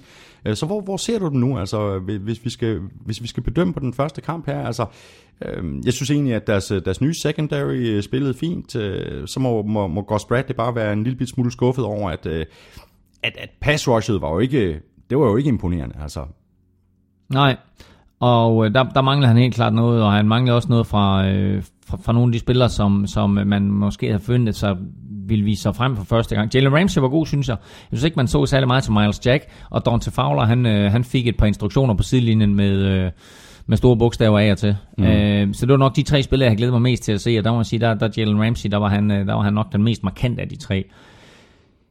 Pass rusher manglede. Øh, Allen Robinson manglede. Hvor var han henne i den her kamp? Øh, Blake Bortles og ham, der var, havde så fantastisk en, en, en duo sidste år, øh, kunne ikke rigtig finde hinanden. Du har en stats, hvad endte han på, Allen Robinson? øh, nu skal Jeg Receiving. lige, på, ja, ja, nu skal jeg lige prøve at Men altså, finde- Alan Hearns greb fire bolde for 75 yards, og dermed så var, så var han jo altså den, den bedste af de her. 6, 6 receptions for, for 72 yards. Okay, så, så, så nogenlunde, nogenlunde identiske stats, men altså ingen touchdowns til, øh, til øh, Allen Robinson. Til gengæld så øh, må vi sige, at, øh, at generelt så synes jeg, at Blake Bortles spillede en rigtig, rigtig god kamp. Han kaster stadigvæk den der interception, øh, som han skal lade være med. Altså det er nemt at sige, men det har lidt været hans akilleshæl, det er, at han leverer en eller to sådan tåbeligheder i løbet af en kamp, og det gjorde han også i den her kamp. Ikke at det nødvendigvis kostede dem kampen, men generelt så synes jeg faktisk, at Jaguars de, er- de er super spændende. Mm. Niklas uh, Sembak uh, spørger, ser Packers offensiv stadig haltende ud, eller har Jaguars forstærket sig så godt, at de er et playoff-hold rent defensivt? Altså man kan sige, øh, nu sidder vi og taler om, at, at, at Jaguars forsvar måske ikke var godt, og de ikke havde pass rush nok. De holder altså stadigvæk, og 27 point er selvfølgelig meget, men de holder altså Packers til, til, til 27 point, og øh, i anden halvleg holder de dem altså til 6 point. Mm. Ikke? Altså de holdt dem til to field goals i anden halvleg. Altså det synes jeg jo egentlig er, er ganske, Det er også ganske, ganske, ganske bemærkelsesværdigt. det er også vildt, ikke? Ja. Så, så, så egentlig spiller de jo en, en, en solid anden halvleg, øh, Jaguars forsvar. Øh, Packers lægger hårdt ud, øh, blandt andet med et touchdown jo selvfølgelig til Jordan Nelson, så welcome back. Ja. Øh, fedt for Aaron Rodgers og fedt for alle de andre receiver, at, Og så også Jord, at Jordan Nelson er tilbage. Og så også et vildt touchdown-kast uh, på 29 yards til Davante Adams, ikke? hvor hvem er det, der hænger i... Det er Jalen i- Ramsey. Ja, præcis, der hænger i trøjen på Aaron Rodgers, det samtidig med, at han kaster. Det er jo helt crazy. Prøv at, det, det, er jo, det er jo rent Brett Favre, det der, ikke? Altså, øh, eller Ben Roethlisberger, for en sags skyld, ikke? Man er vant til at se Big Ben, du ved, øh, det er lige meget, hvor mange der hænger på ham, skal nok få leveret bolden. Der, der viser Aaron Rodgers altså også sin armstyrke, fordi uh, Jalen Ramsey, uh, den her super rookie, er derinde og har sådan set fat i Aaron Rodgers, men han får bare smækket den dybt til Devonta Adams. Og det der er med det kast, det er, at nu talte vi om, om Drew Brees' præcision til Brandon Cooks. Det der er med det kast, det er, at der, var- der, var, der var Drew Brees jo altså ikke under pres. Her der har, som vi lige har nævnt, Aaron Rodgers, Jalen Ramsey hængende, altså prøver på at hive ham ned, og alligevel så leverer Aaron Rodgers bare et perfekt kast. Mm. Altså det er så vildt, at han kan lægge den præcision med det pres på sig. Fuldstændig vildt. Eddie Lacy så god ud?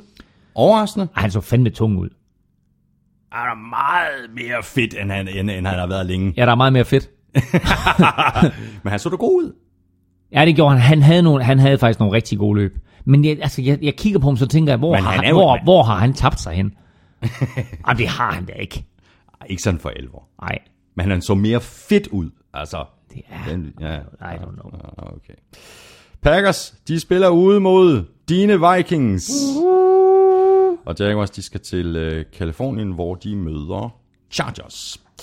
Så skal vi helt op i det nordvestlige hjørne af USA, hvor Dolphins var super duper tæt på at overraske mod øh, Seahawks. Øh, Det endte altså med, at øh, Seattle trak det lange strå med en sejr på 12-10, men det holdt hårdt, Claus. Det Der holdt hårdt. su- super drive til til sidst. Om for, jamen, der skulle klassisk afsluttende Russell Wilson drive til. Vi har set det så mange gange før.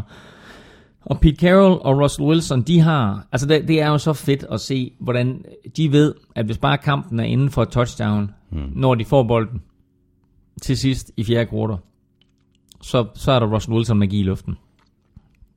Og altså, hvordan de er i stand til ligesom at, at spare kræfterne til det punkt, og spare de rigtige plays til det punkt, det har jeg ingen anelse om. Og- man kan bare mærke det, ikke?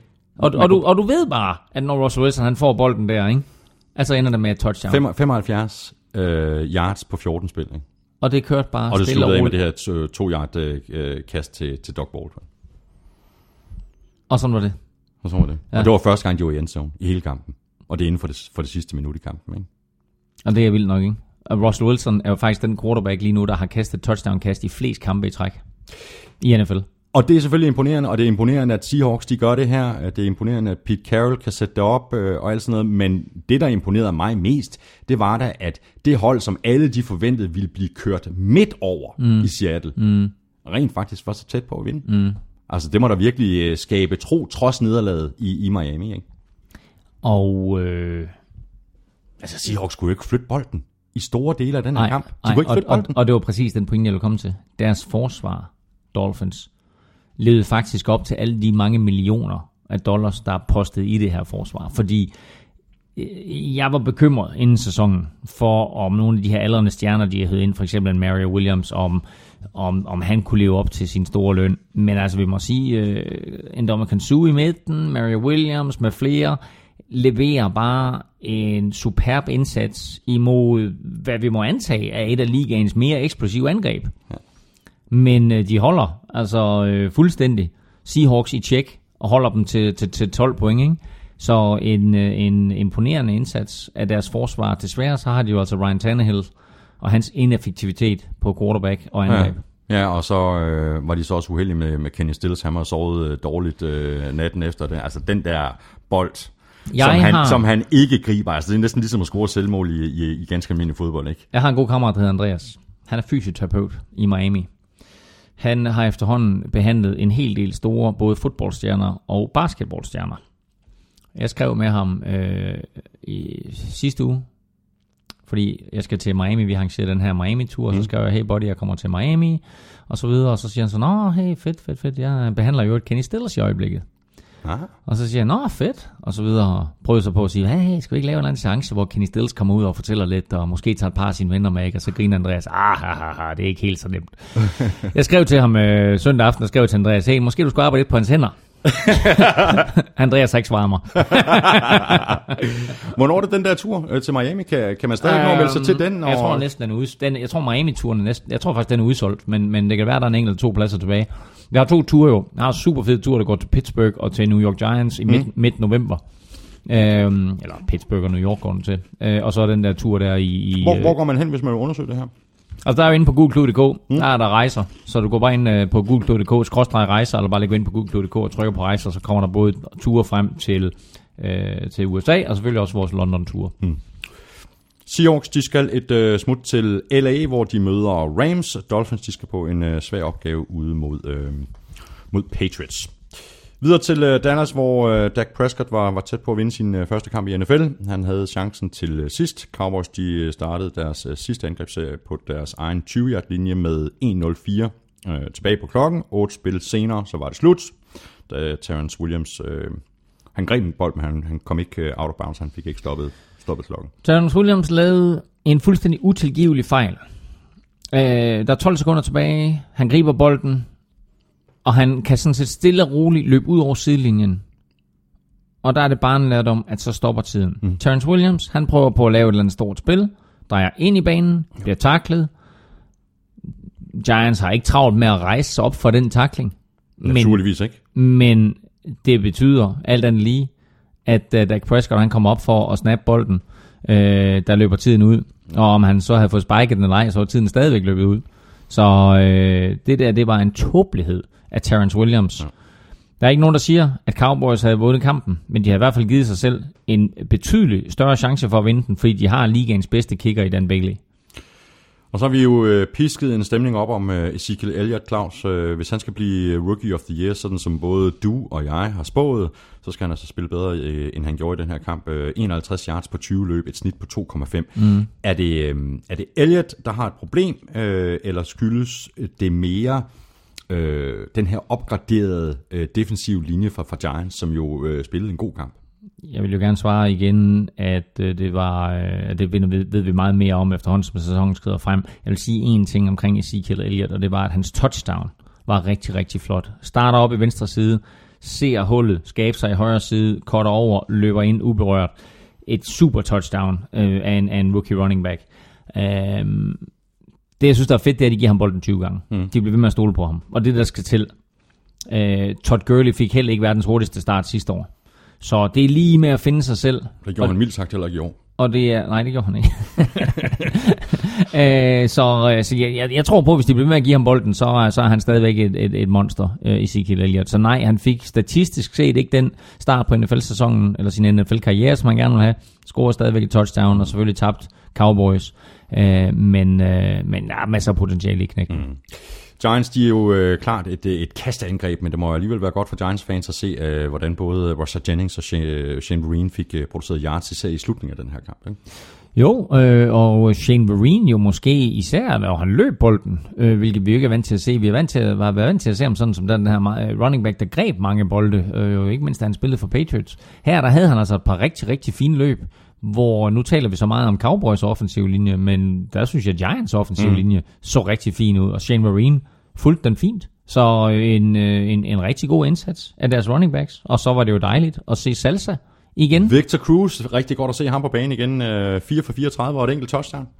Og så er det jo så interessant med, med, med Dallas' hjemmebane, at det er jo så vildt et stadion, så der er jo rigtig, rigtig mange udehold, hvis fans tager dig til som sådan en eller anden tur for at sige, nu skal vi se det her crazy stadion. Så når Giants scorede, så var der jubel på stadion. Mm. Og da Victor Cruz, han lavede salsa i endzonen, så øh, var der jubel på stadion. Altså, der, der sidder nærmest lige så mange Giants-fans, ja. som der sidder Cowboys-fans. Så er vi nået frem til en lille quiz øh, nå, til dig, Claus Nå, jeg ja. ikke, jeg, altså, det er Anders Christensen. Er den, den første? Ja, det er ikke mig selv, der har lavet den. Nej. Det er Anders Christensen, han er Cowboys-fan. Han har sendt ja. en, øh, en lille øh, quiz ind til dig. Ja. Spørgsmålet lyder, ved du, hvor mange quarterbacks Cowboys har startet siden 1999? Åh, oh, det er et godt spørgsmål. Jeg vil sige 13. Det er 20. Fuck, så det er tæt på. Det er tæt på. 13, Om, prøv, jeg synes 13 var mange. Ah, siden 1999. Hvor, hvor mange kan du nævne? Ah, det vil jeg godt have haft lidt mere forberedelsestid på. øhm, skal, vi gemme, skal vi gemme svaret helt til sidst i udsendelsen? Nej, altså, ah, prøv nu. Du kan, du, du ja, kan, Dak, Dak, Dak Prescott. Ja. Tony Romo. Ja. Brandon Whedon. Ja. Øhm, prøv at vente lidt. Tony Romo. Jeg skal ja. lige strege ud, så, fordi så... Ja. Dak Prescott. Ja. Øh, Dak Prescott, Tony Romo, øh, Brandon Whedon, øh, Matt Castle, øh, Troy Aikman. Matt Castle. Matt Castle spillede han ikke sidste år? Hvad hedder han ham, de startede sidste år? Var det ikke Matt jo, Castle? Jo, jo, jo, jo, jo, det gjorde han jo. Ja. Øhm, Troy Aikman. Ja. Jason Garrett. Ja. Øhm, så havde de et par unge drenge. Hvad fanden hedder han? Quincy Carter? Ja. Quincy Carter. Øh... Ah, så bliver det svært. Det bliver det svært. Øhm, Randall Cunningham. Randall Cunningham. Mm. Og Randall Cunningham spillede quarterback for Cowboys. Anthony Wright. Nej, Anthony Wright var jeg kommet på, hvis jeg havde haft en halv time. Øhm, Ryan Leaf. Ryan Leaf. Jamen, det bliver værre og værre, det her. Nå, jamen, det, var, det var så langt, jeg nåede. Vinny Testaverde.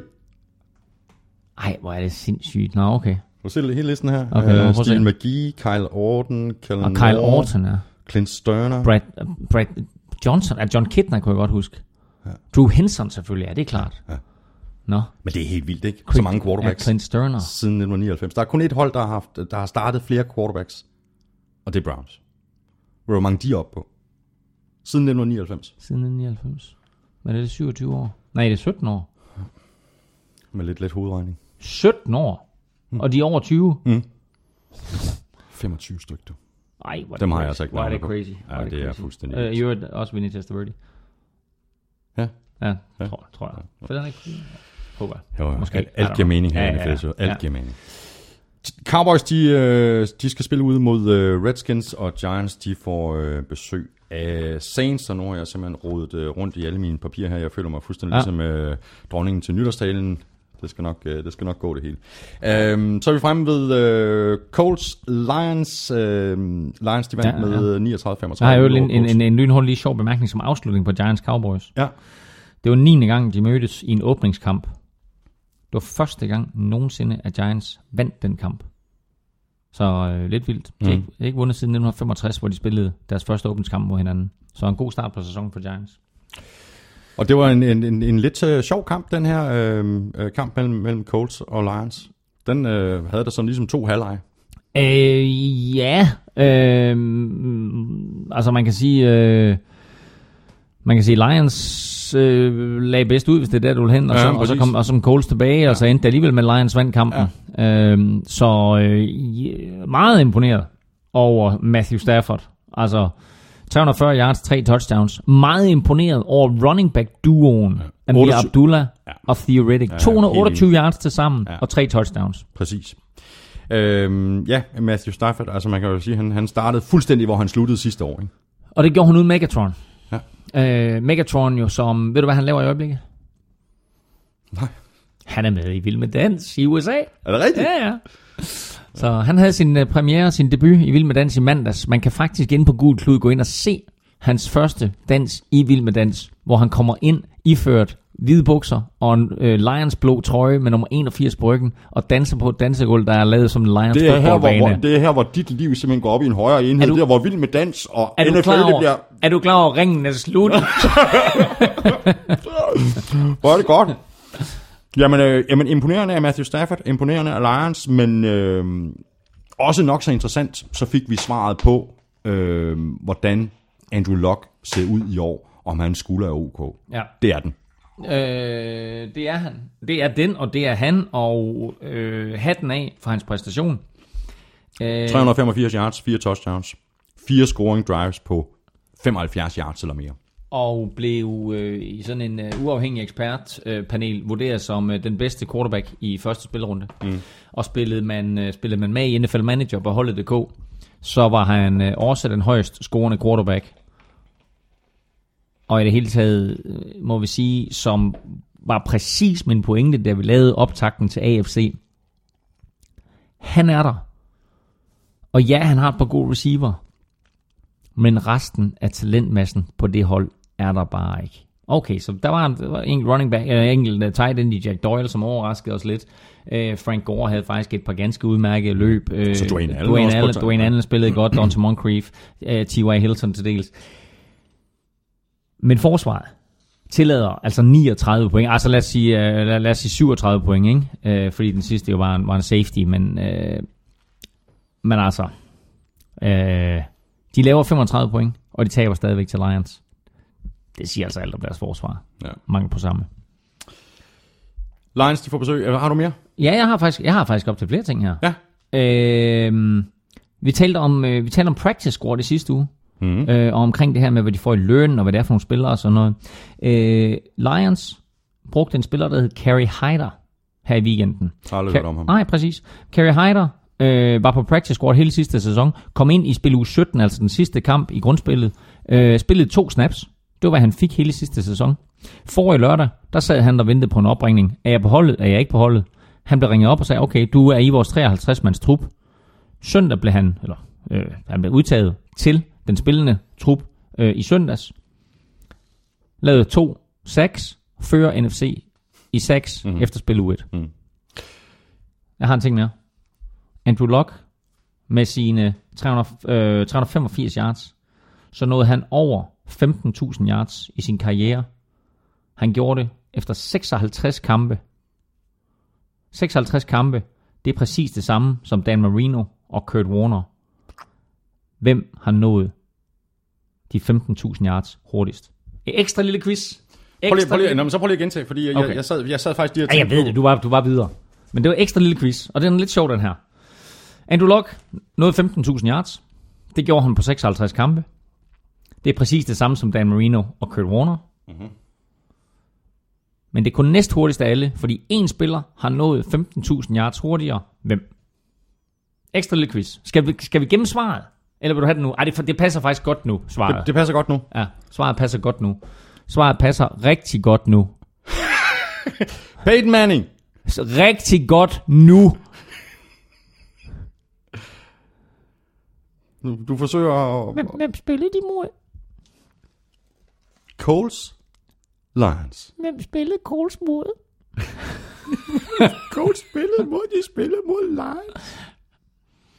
Matthew Stafford. Er rigtigt. Er det rigtigt? Overhovedet været med. 53 kampe. Er det rigtigt? Matthew Stafford er den spiller, der har nået 15.000 yards hurtigst. Der var jeg overhovedet ikke. Altså, øh, nå, jamen, øh, der kan man bare se. Ja. Jamen, jeg havde faktisk, nej, øh, jeg sad faktisk og tænkte på en anden ting, øh, Elming. Øh, det var, jeg ville faktisk gerne lige tilbage til lige præcis Matthew Stafford og det her Jim Bob Cooter øh, mm. øh, angreb.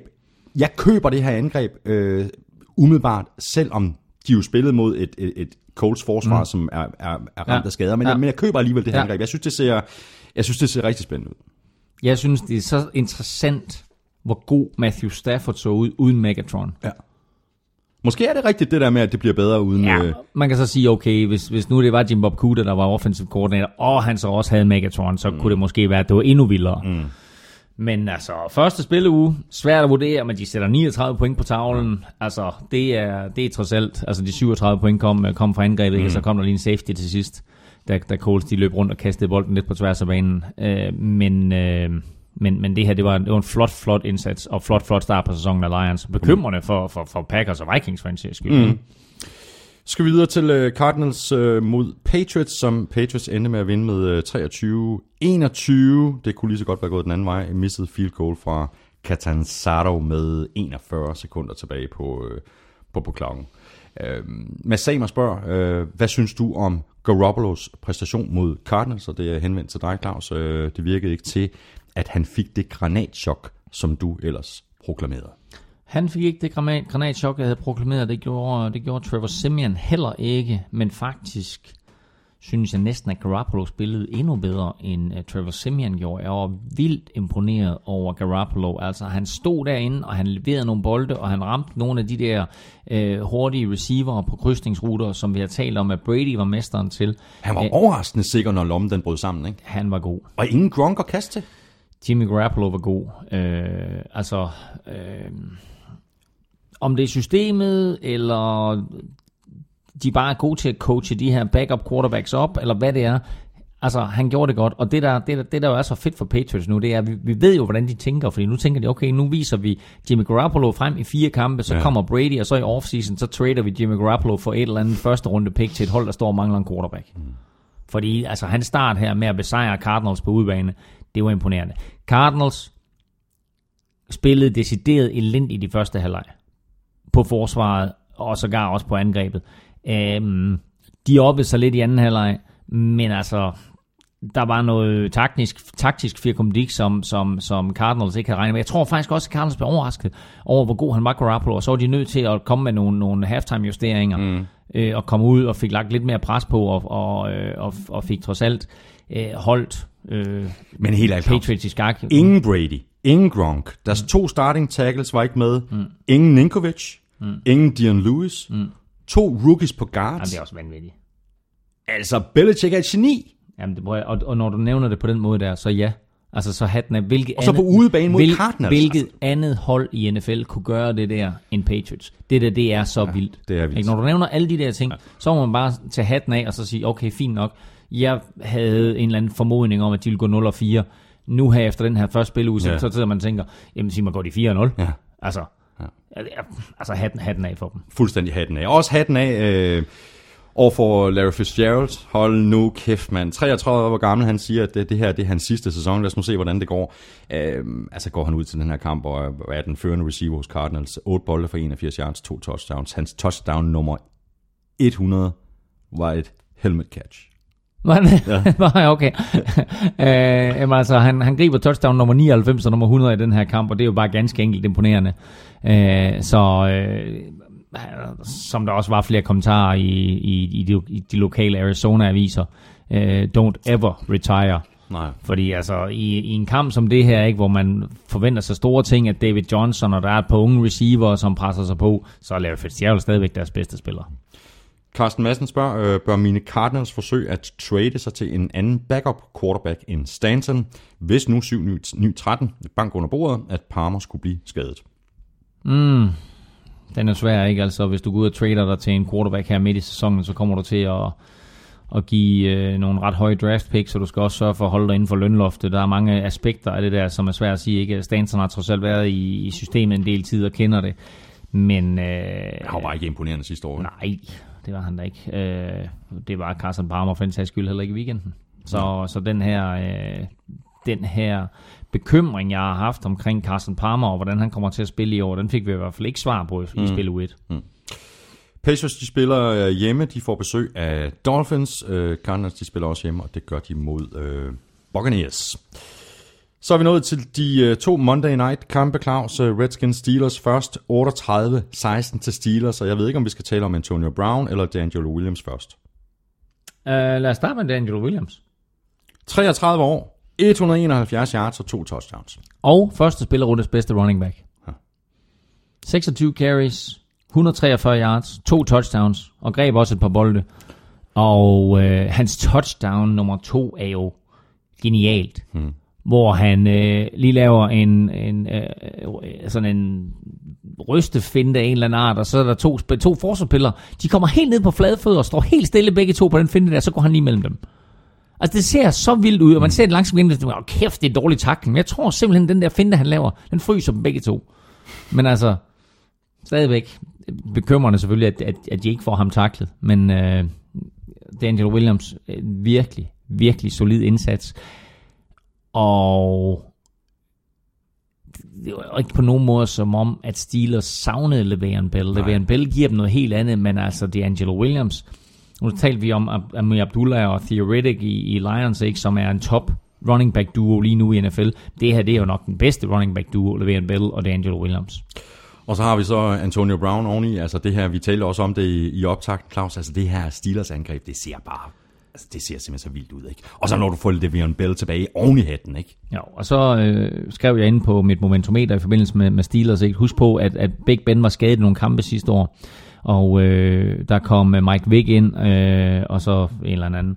Øh, det vil sige, hvis du ser på de sidste 16 kampe, altså en grundspilsæson, hvis du ser på de sidste 16 kampe, Ben Roethlisberger og Antonio Brown har spillet sammen, 151 catches, det vil i givet fald være en NFL-rekord.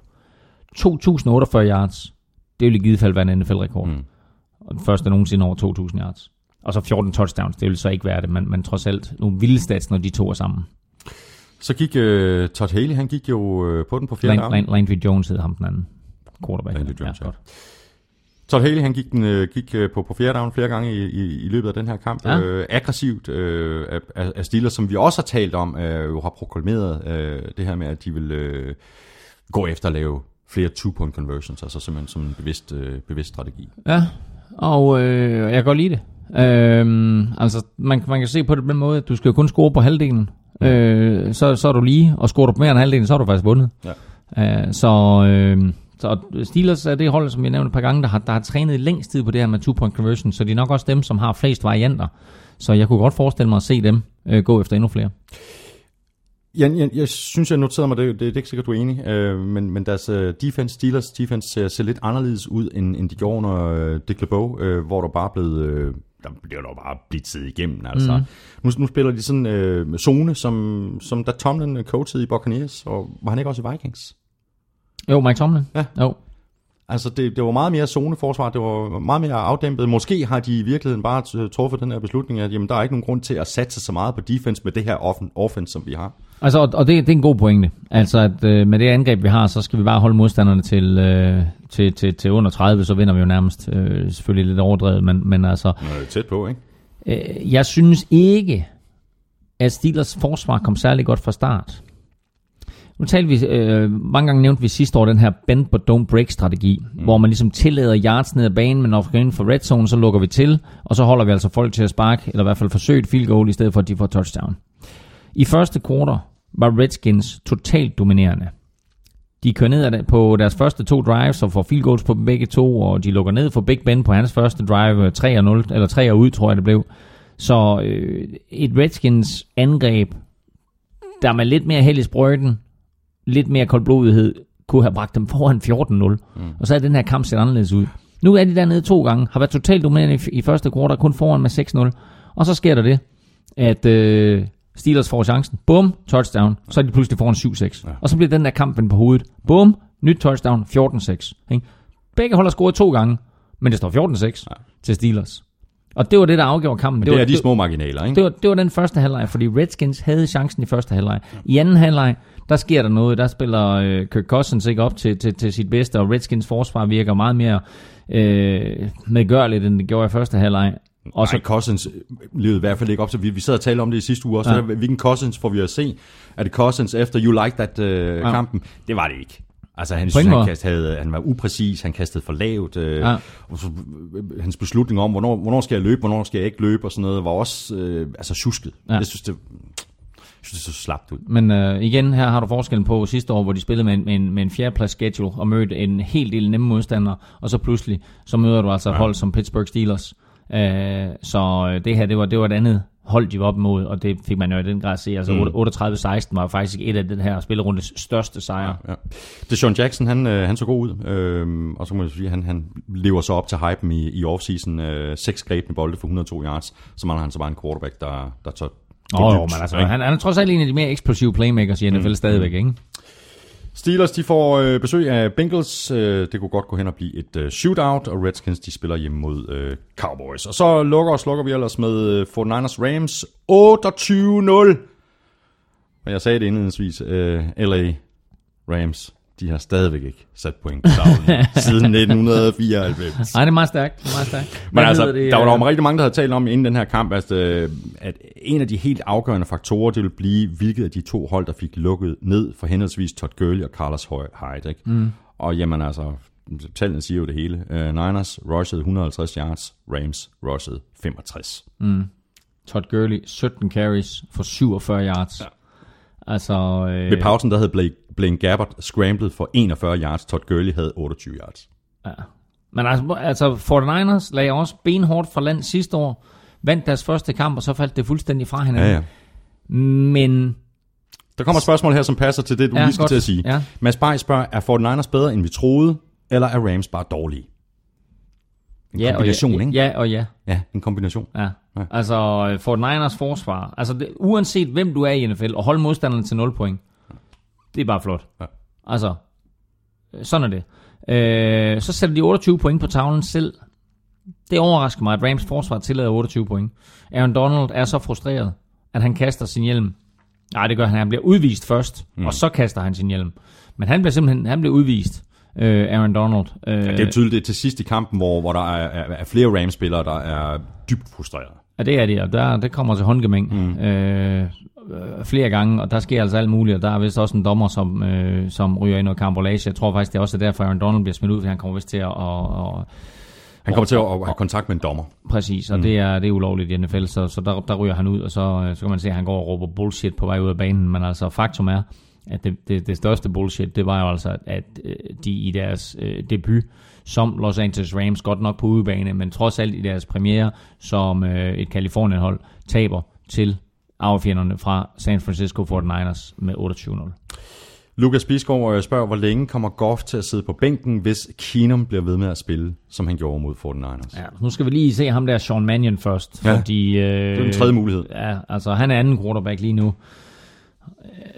Øh, altså igen er det jo bekymrende, vi har nævnt det nogle gange jo ikke, at, at, at Jared Goff han ikke engang øh, er god nok til at være anden quarterback. Så altså der er lang vej igen for Jared Goff. Øh,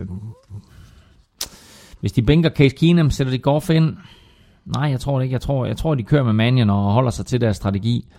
Men, øh, men det vil da være... Øh, Ja, og jeg ved ikke, det er, det er så svær en situation, ikke? Er, det- er det klogt at give øh, Jared Goff de der snaps i NFL og, og, og lade ham lære NFL-spillet på den hårde måde, eller er det bedre at lade ham sidde på bænken og, og lære alt det, det tekniske og det taktiske, øh, hele det mentale spil? Øh, lade ham lære det i klasselokaler ved at stå på sidelinjen. Det har virket for nogen, det er ikke alt det virker for. Lige nu, der virker han, apropos granatchok, der virker han til at få Ja. et, et NFL-granatchok, ikke? Og når du er tredje quarterback der, så er der så lang vej øh, til, til banen. Med det, så nåede vi øh, igennem. Nej, jeg skal da lige, øh, hvor er det, de spiller hen? Øh, hvor er det, jeg har skrevet det op hen? For Rams, de skal, ja. for de skal smutte til øh, Carolina, Ja. og Ja. der kan jeg forestille mig, at der er nogle rigtig sure Panthers, der, der, der venter der, Ja. og Rams, de spiller sig hjemme mod Seahawks, så det bliver nok heller ikke øh, nogen fornøjelse. Lige om lidt, øh, der kigger vi øh, frem mod anden spilrunde. Vi skal også have nogle øh, spiltip til odds på danske spil, og så får du også ugens bogstav i den store bogstav, bogstavleg fra Tafel. Skulle vi ikke lige rundt dit momentometer først, Jo. Claus? Din top 3? Øh, hvis Top 3, man- er det det, det er blevet til? Ja, det er Godt. top 3, Ja, fordi top så, tre. ja, det tror jeg også, vi går sidste Ja. år, så hvis man vil se hele momentometeret, så må man Ja. gå ind på Gulklud og se Ja. det der, ikke? Godt, jeg tror, vi havde top 5 sidste år, men lad os bare tage top 3. Øh, Fordi hvis vi siger top 5, så bliver det jo jamen, jeg vil sige, top, det 8 her, eller 10. her, her kommer top 3 fra 1 til 5. Øverst, som jeg på ingen måde havde forestillet mig, at jeg skulle have New England Patriots. Ja. Nummer 2, Denver Broncos. Nummer 3, Cincinnati Bengals. Vil du have nummer 4? Prøv lige, du siger Patriots, og så siger du, Broncos. ja, Så sagde jeg Bengals. ja. Hvor er Steelers hen? 4. Okay, så giver det mening. Ja. Og Steelers, jeg overvejer lidt at sætte dem træer, men uh, det finder vi ud af her i weekenden. Mm. Steelers og Bengals spiller mod hinanden, så må vi se, hvordan den ender. Ja. Og, så, og så Packers med Aaron Rodgers tilbage er nummer 5. Har du en lille sneak peek på, hvordan det ser ud i, i den absolute bund? Du får et gæt. Brownies. Nej. Er det ikke Brownies? Så er det Ramsey. Så er det Ramsey. Prøv at. Der var et hold, der ikke scorede point. Det er jo sådan her med, med spil U1, at øh, det her det er et momentometer. Det her det er jo ikke en power ranking. Det er et momentometer. Hvem har momentum? Og derfor så er de 16 hold, der vandt, de er øverst. Og de 16 hold, der tabte, de er nederst. Og når du ikke scorer point, så er du helt nede i bunden. Og normalt, altså jeg burde faktisk have proppet Ramses gamle krone. Men uh, nu, nu får de lov til at nøjes med 32. pladsen. Det var altså det. Øh, En uh, top 3-4-5 stykker i, i toppen, og så lidt i bunden også. Og hvis du vil se hele øh, Claus' momentometer, jamen, så ligger det altså på gulklud.dk, hvor du, som du sikkert allerede ved, kan blive underholdt og opdateret på det meste af det, der foregår i NFL. Vi skal have quizzen! Oh. Det er tid til quiz, quiz, quiz, quiz, quiz. Og ved du hvad, Claus Elming? Jeg kan lige så godt sige det, som det er. Og sådan er det med de her quizzer. Ja. Jeg har ikke skænket Nej. det en tanke. Vi har Nej. siddet og knævret Ja. i over Ja. to Jamen, timer. er Jeg kan ikke engang huske spørgsmålet. Nej. Prøv at, Emil, jeg- Can't do it. Prøv at høre. hvad er spørgsmålet? Hvem var de eneste to quarterbacks, der kastede mindst et touchdown hver i sidste, øh, sidste sæson? Ikke? Altså mm. mindst et touchdown i hver kamp sidste år. Ja. Jeg har givet dig et kæmpe hint undervejs. Mens vi sidder og plaprer her. Er det jeg, rigtigt? Ja, og jeg gav dig kæmpe hint, og jeg, jeg gik i på dig. Det, der er sikkert nogen, der sidder og lytter med derude, der har fanget. um, Matthew Stafford? Nej, Nej, men hold nu op. Mm. Jeg aner det ikke. nej. De to quarterbacks, der sidste år kastede et touchdown i hver evig eneste kamp. Ja. Jeg gav dig et... Og så var der et eller andet med U1. Jeg gav... Ja, så, og så, hvad hedder det, en af de her to quarterbacks kastede så ikke et touchdown i U1. Mm-hmm. Øhm, jeg gav dig et mega hint, da vi talte om Seattle, nemlig at Russell Wilson er den quarterback lige nu, der har kastet et touchdown flest uger i træk. Ja, okay. Ja. Så han er på. Mm-hmm. Den quarterback, der kastede et touchdown i hver kamp sidste år, men som ikke gjorde det den her uge, det er Kirk Cousins. Really? Kirk Cousins og Russell Wilson er de eneste to quarterbacks, der kastede et touchdown i samtlige kampe sidste år. Det var godt, jeg ikke mig til at gætte. Ja. Jeg var ikke kommet frem til Her Kirk. kommer, her kommer så en ekstra lille, altså sådan en, en ovenpå ovenpå quiz. Ah, dejligt. Ikke? Russell Wilson er nu nummer et, altså, og alene, vel mærke. Mm-hmm. Altså, du, nu har han kastet touchdown 19 kampe i træk. Med øh, Kirk Cousins ude, så øh, er den quarterback, der har kastet touchdown flest kampe i træk efter Russell Wilson, en spiller, der har kastet touchdown 12 uger i træk. Hvem er det? Jamen, der siger jeg så Matthew Stafford.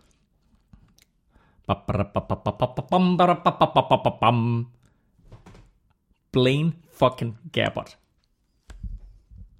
Ja, ja.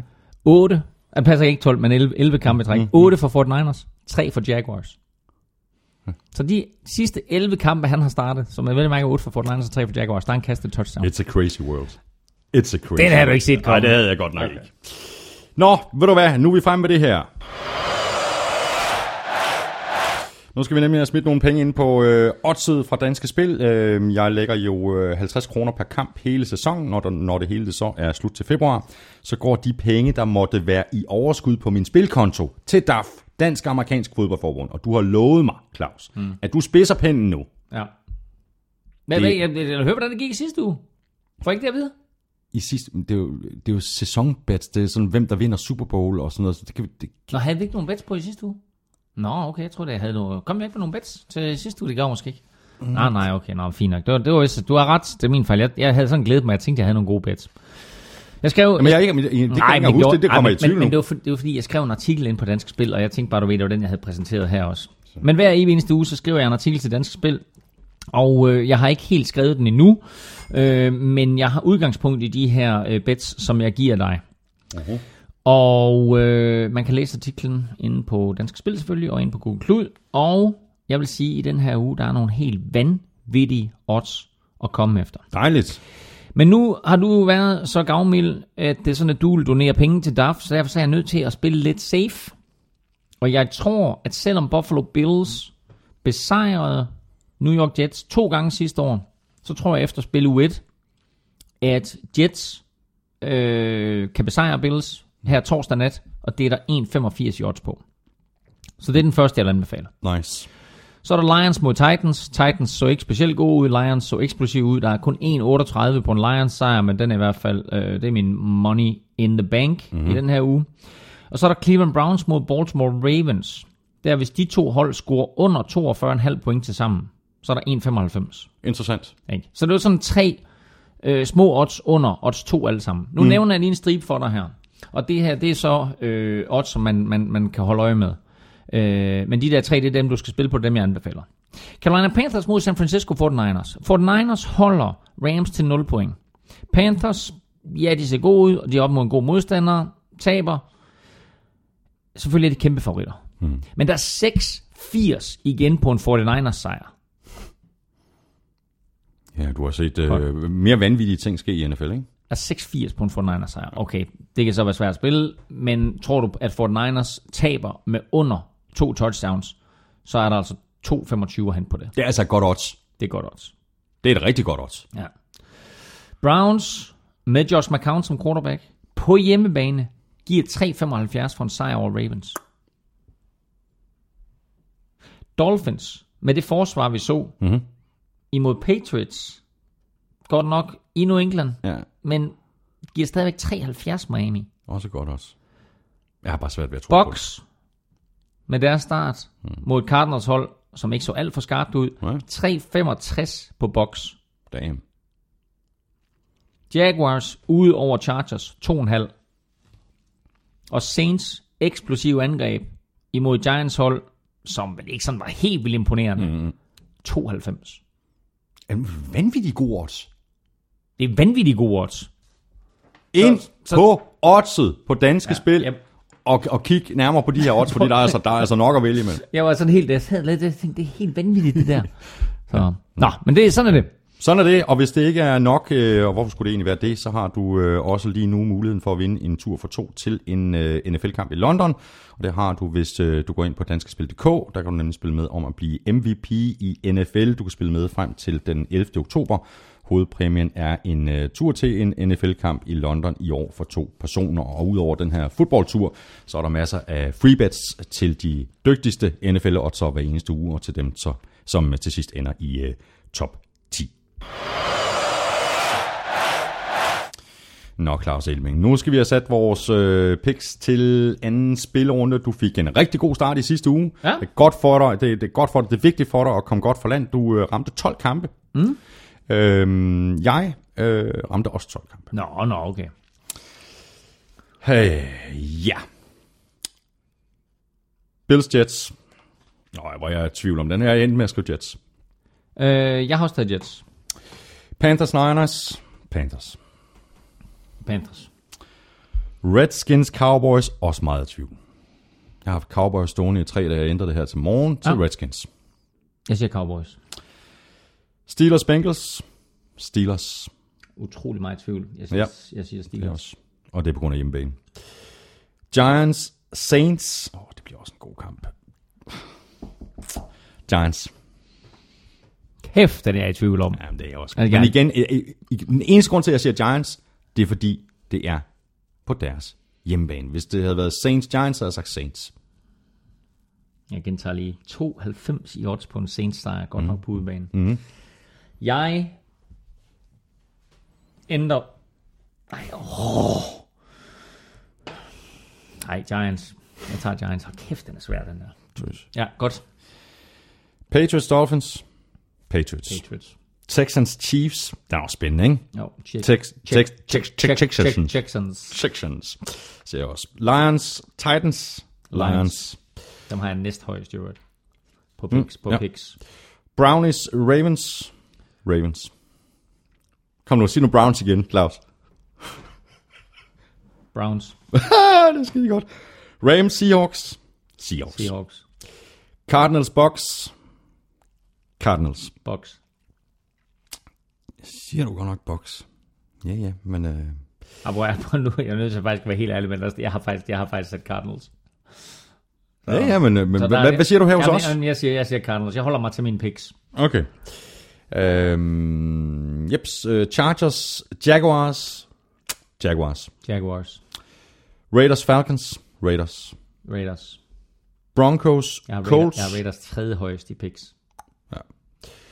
Broncos, Colts, Broncos. Broncos. Vikings, Packers, sikker Packers. Sikker, som ammen i kirken. Anti-Jinx.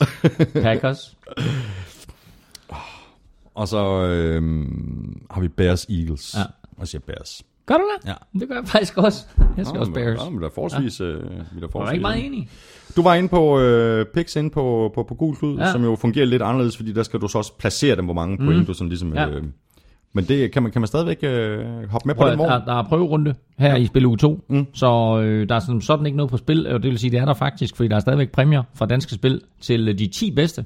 500 kroner til den, der er bedst, og så øh, 100 kroner til, øh, fra anden til, 9. Pla- eller anden til 10. pladsen. Øh, og så der fra næste uge, fra spil uge 3, så går det jo for alvor løs, fordi så tæller alle runder frem mod Super Bowl, og så er der altså et par, par ret fede hovedpræmier øh, at komme efter. Og selvfølgelig stadigvæk ugepræmier hver evig eneste uge, så man kan altid komme med ind og bare spille en enkelt uge, det er det, man har lyst til.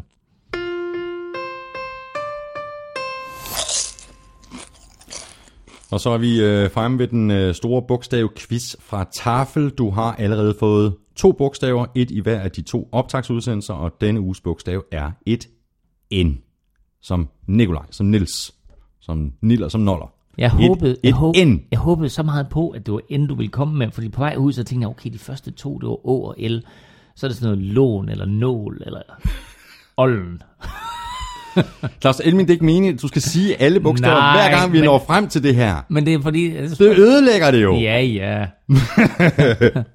Nå, nu er det meningen, at du skal skrive det her bogstav ned sammen med de andre bogstaver, som du har fået. Og det skal du gøre hele sæsonen, indtil du har 23 styk. Ej, det er fandme mange bogstaver. Det er rigtig mange ja, men nu har vi bogstaver. det første ord. Lån.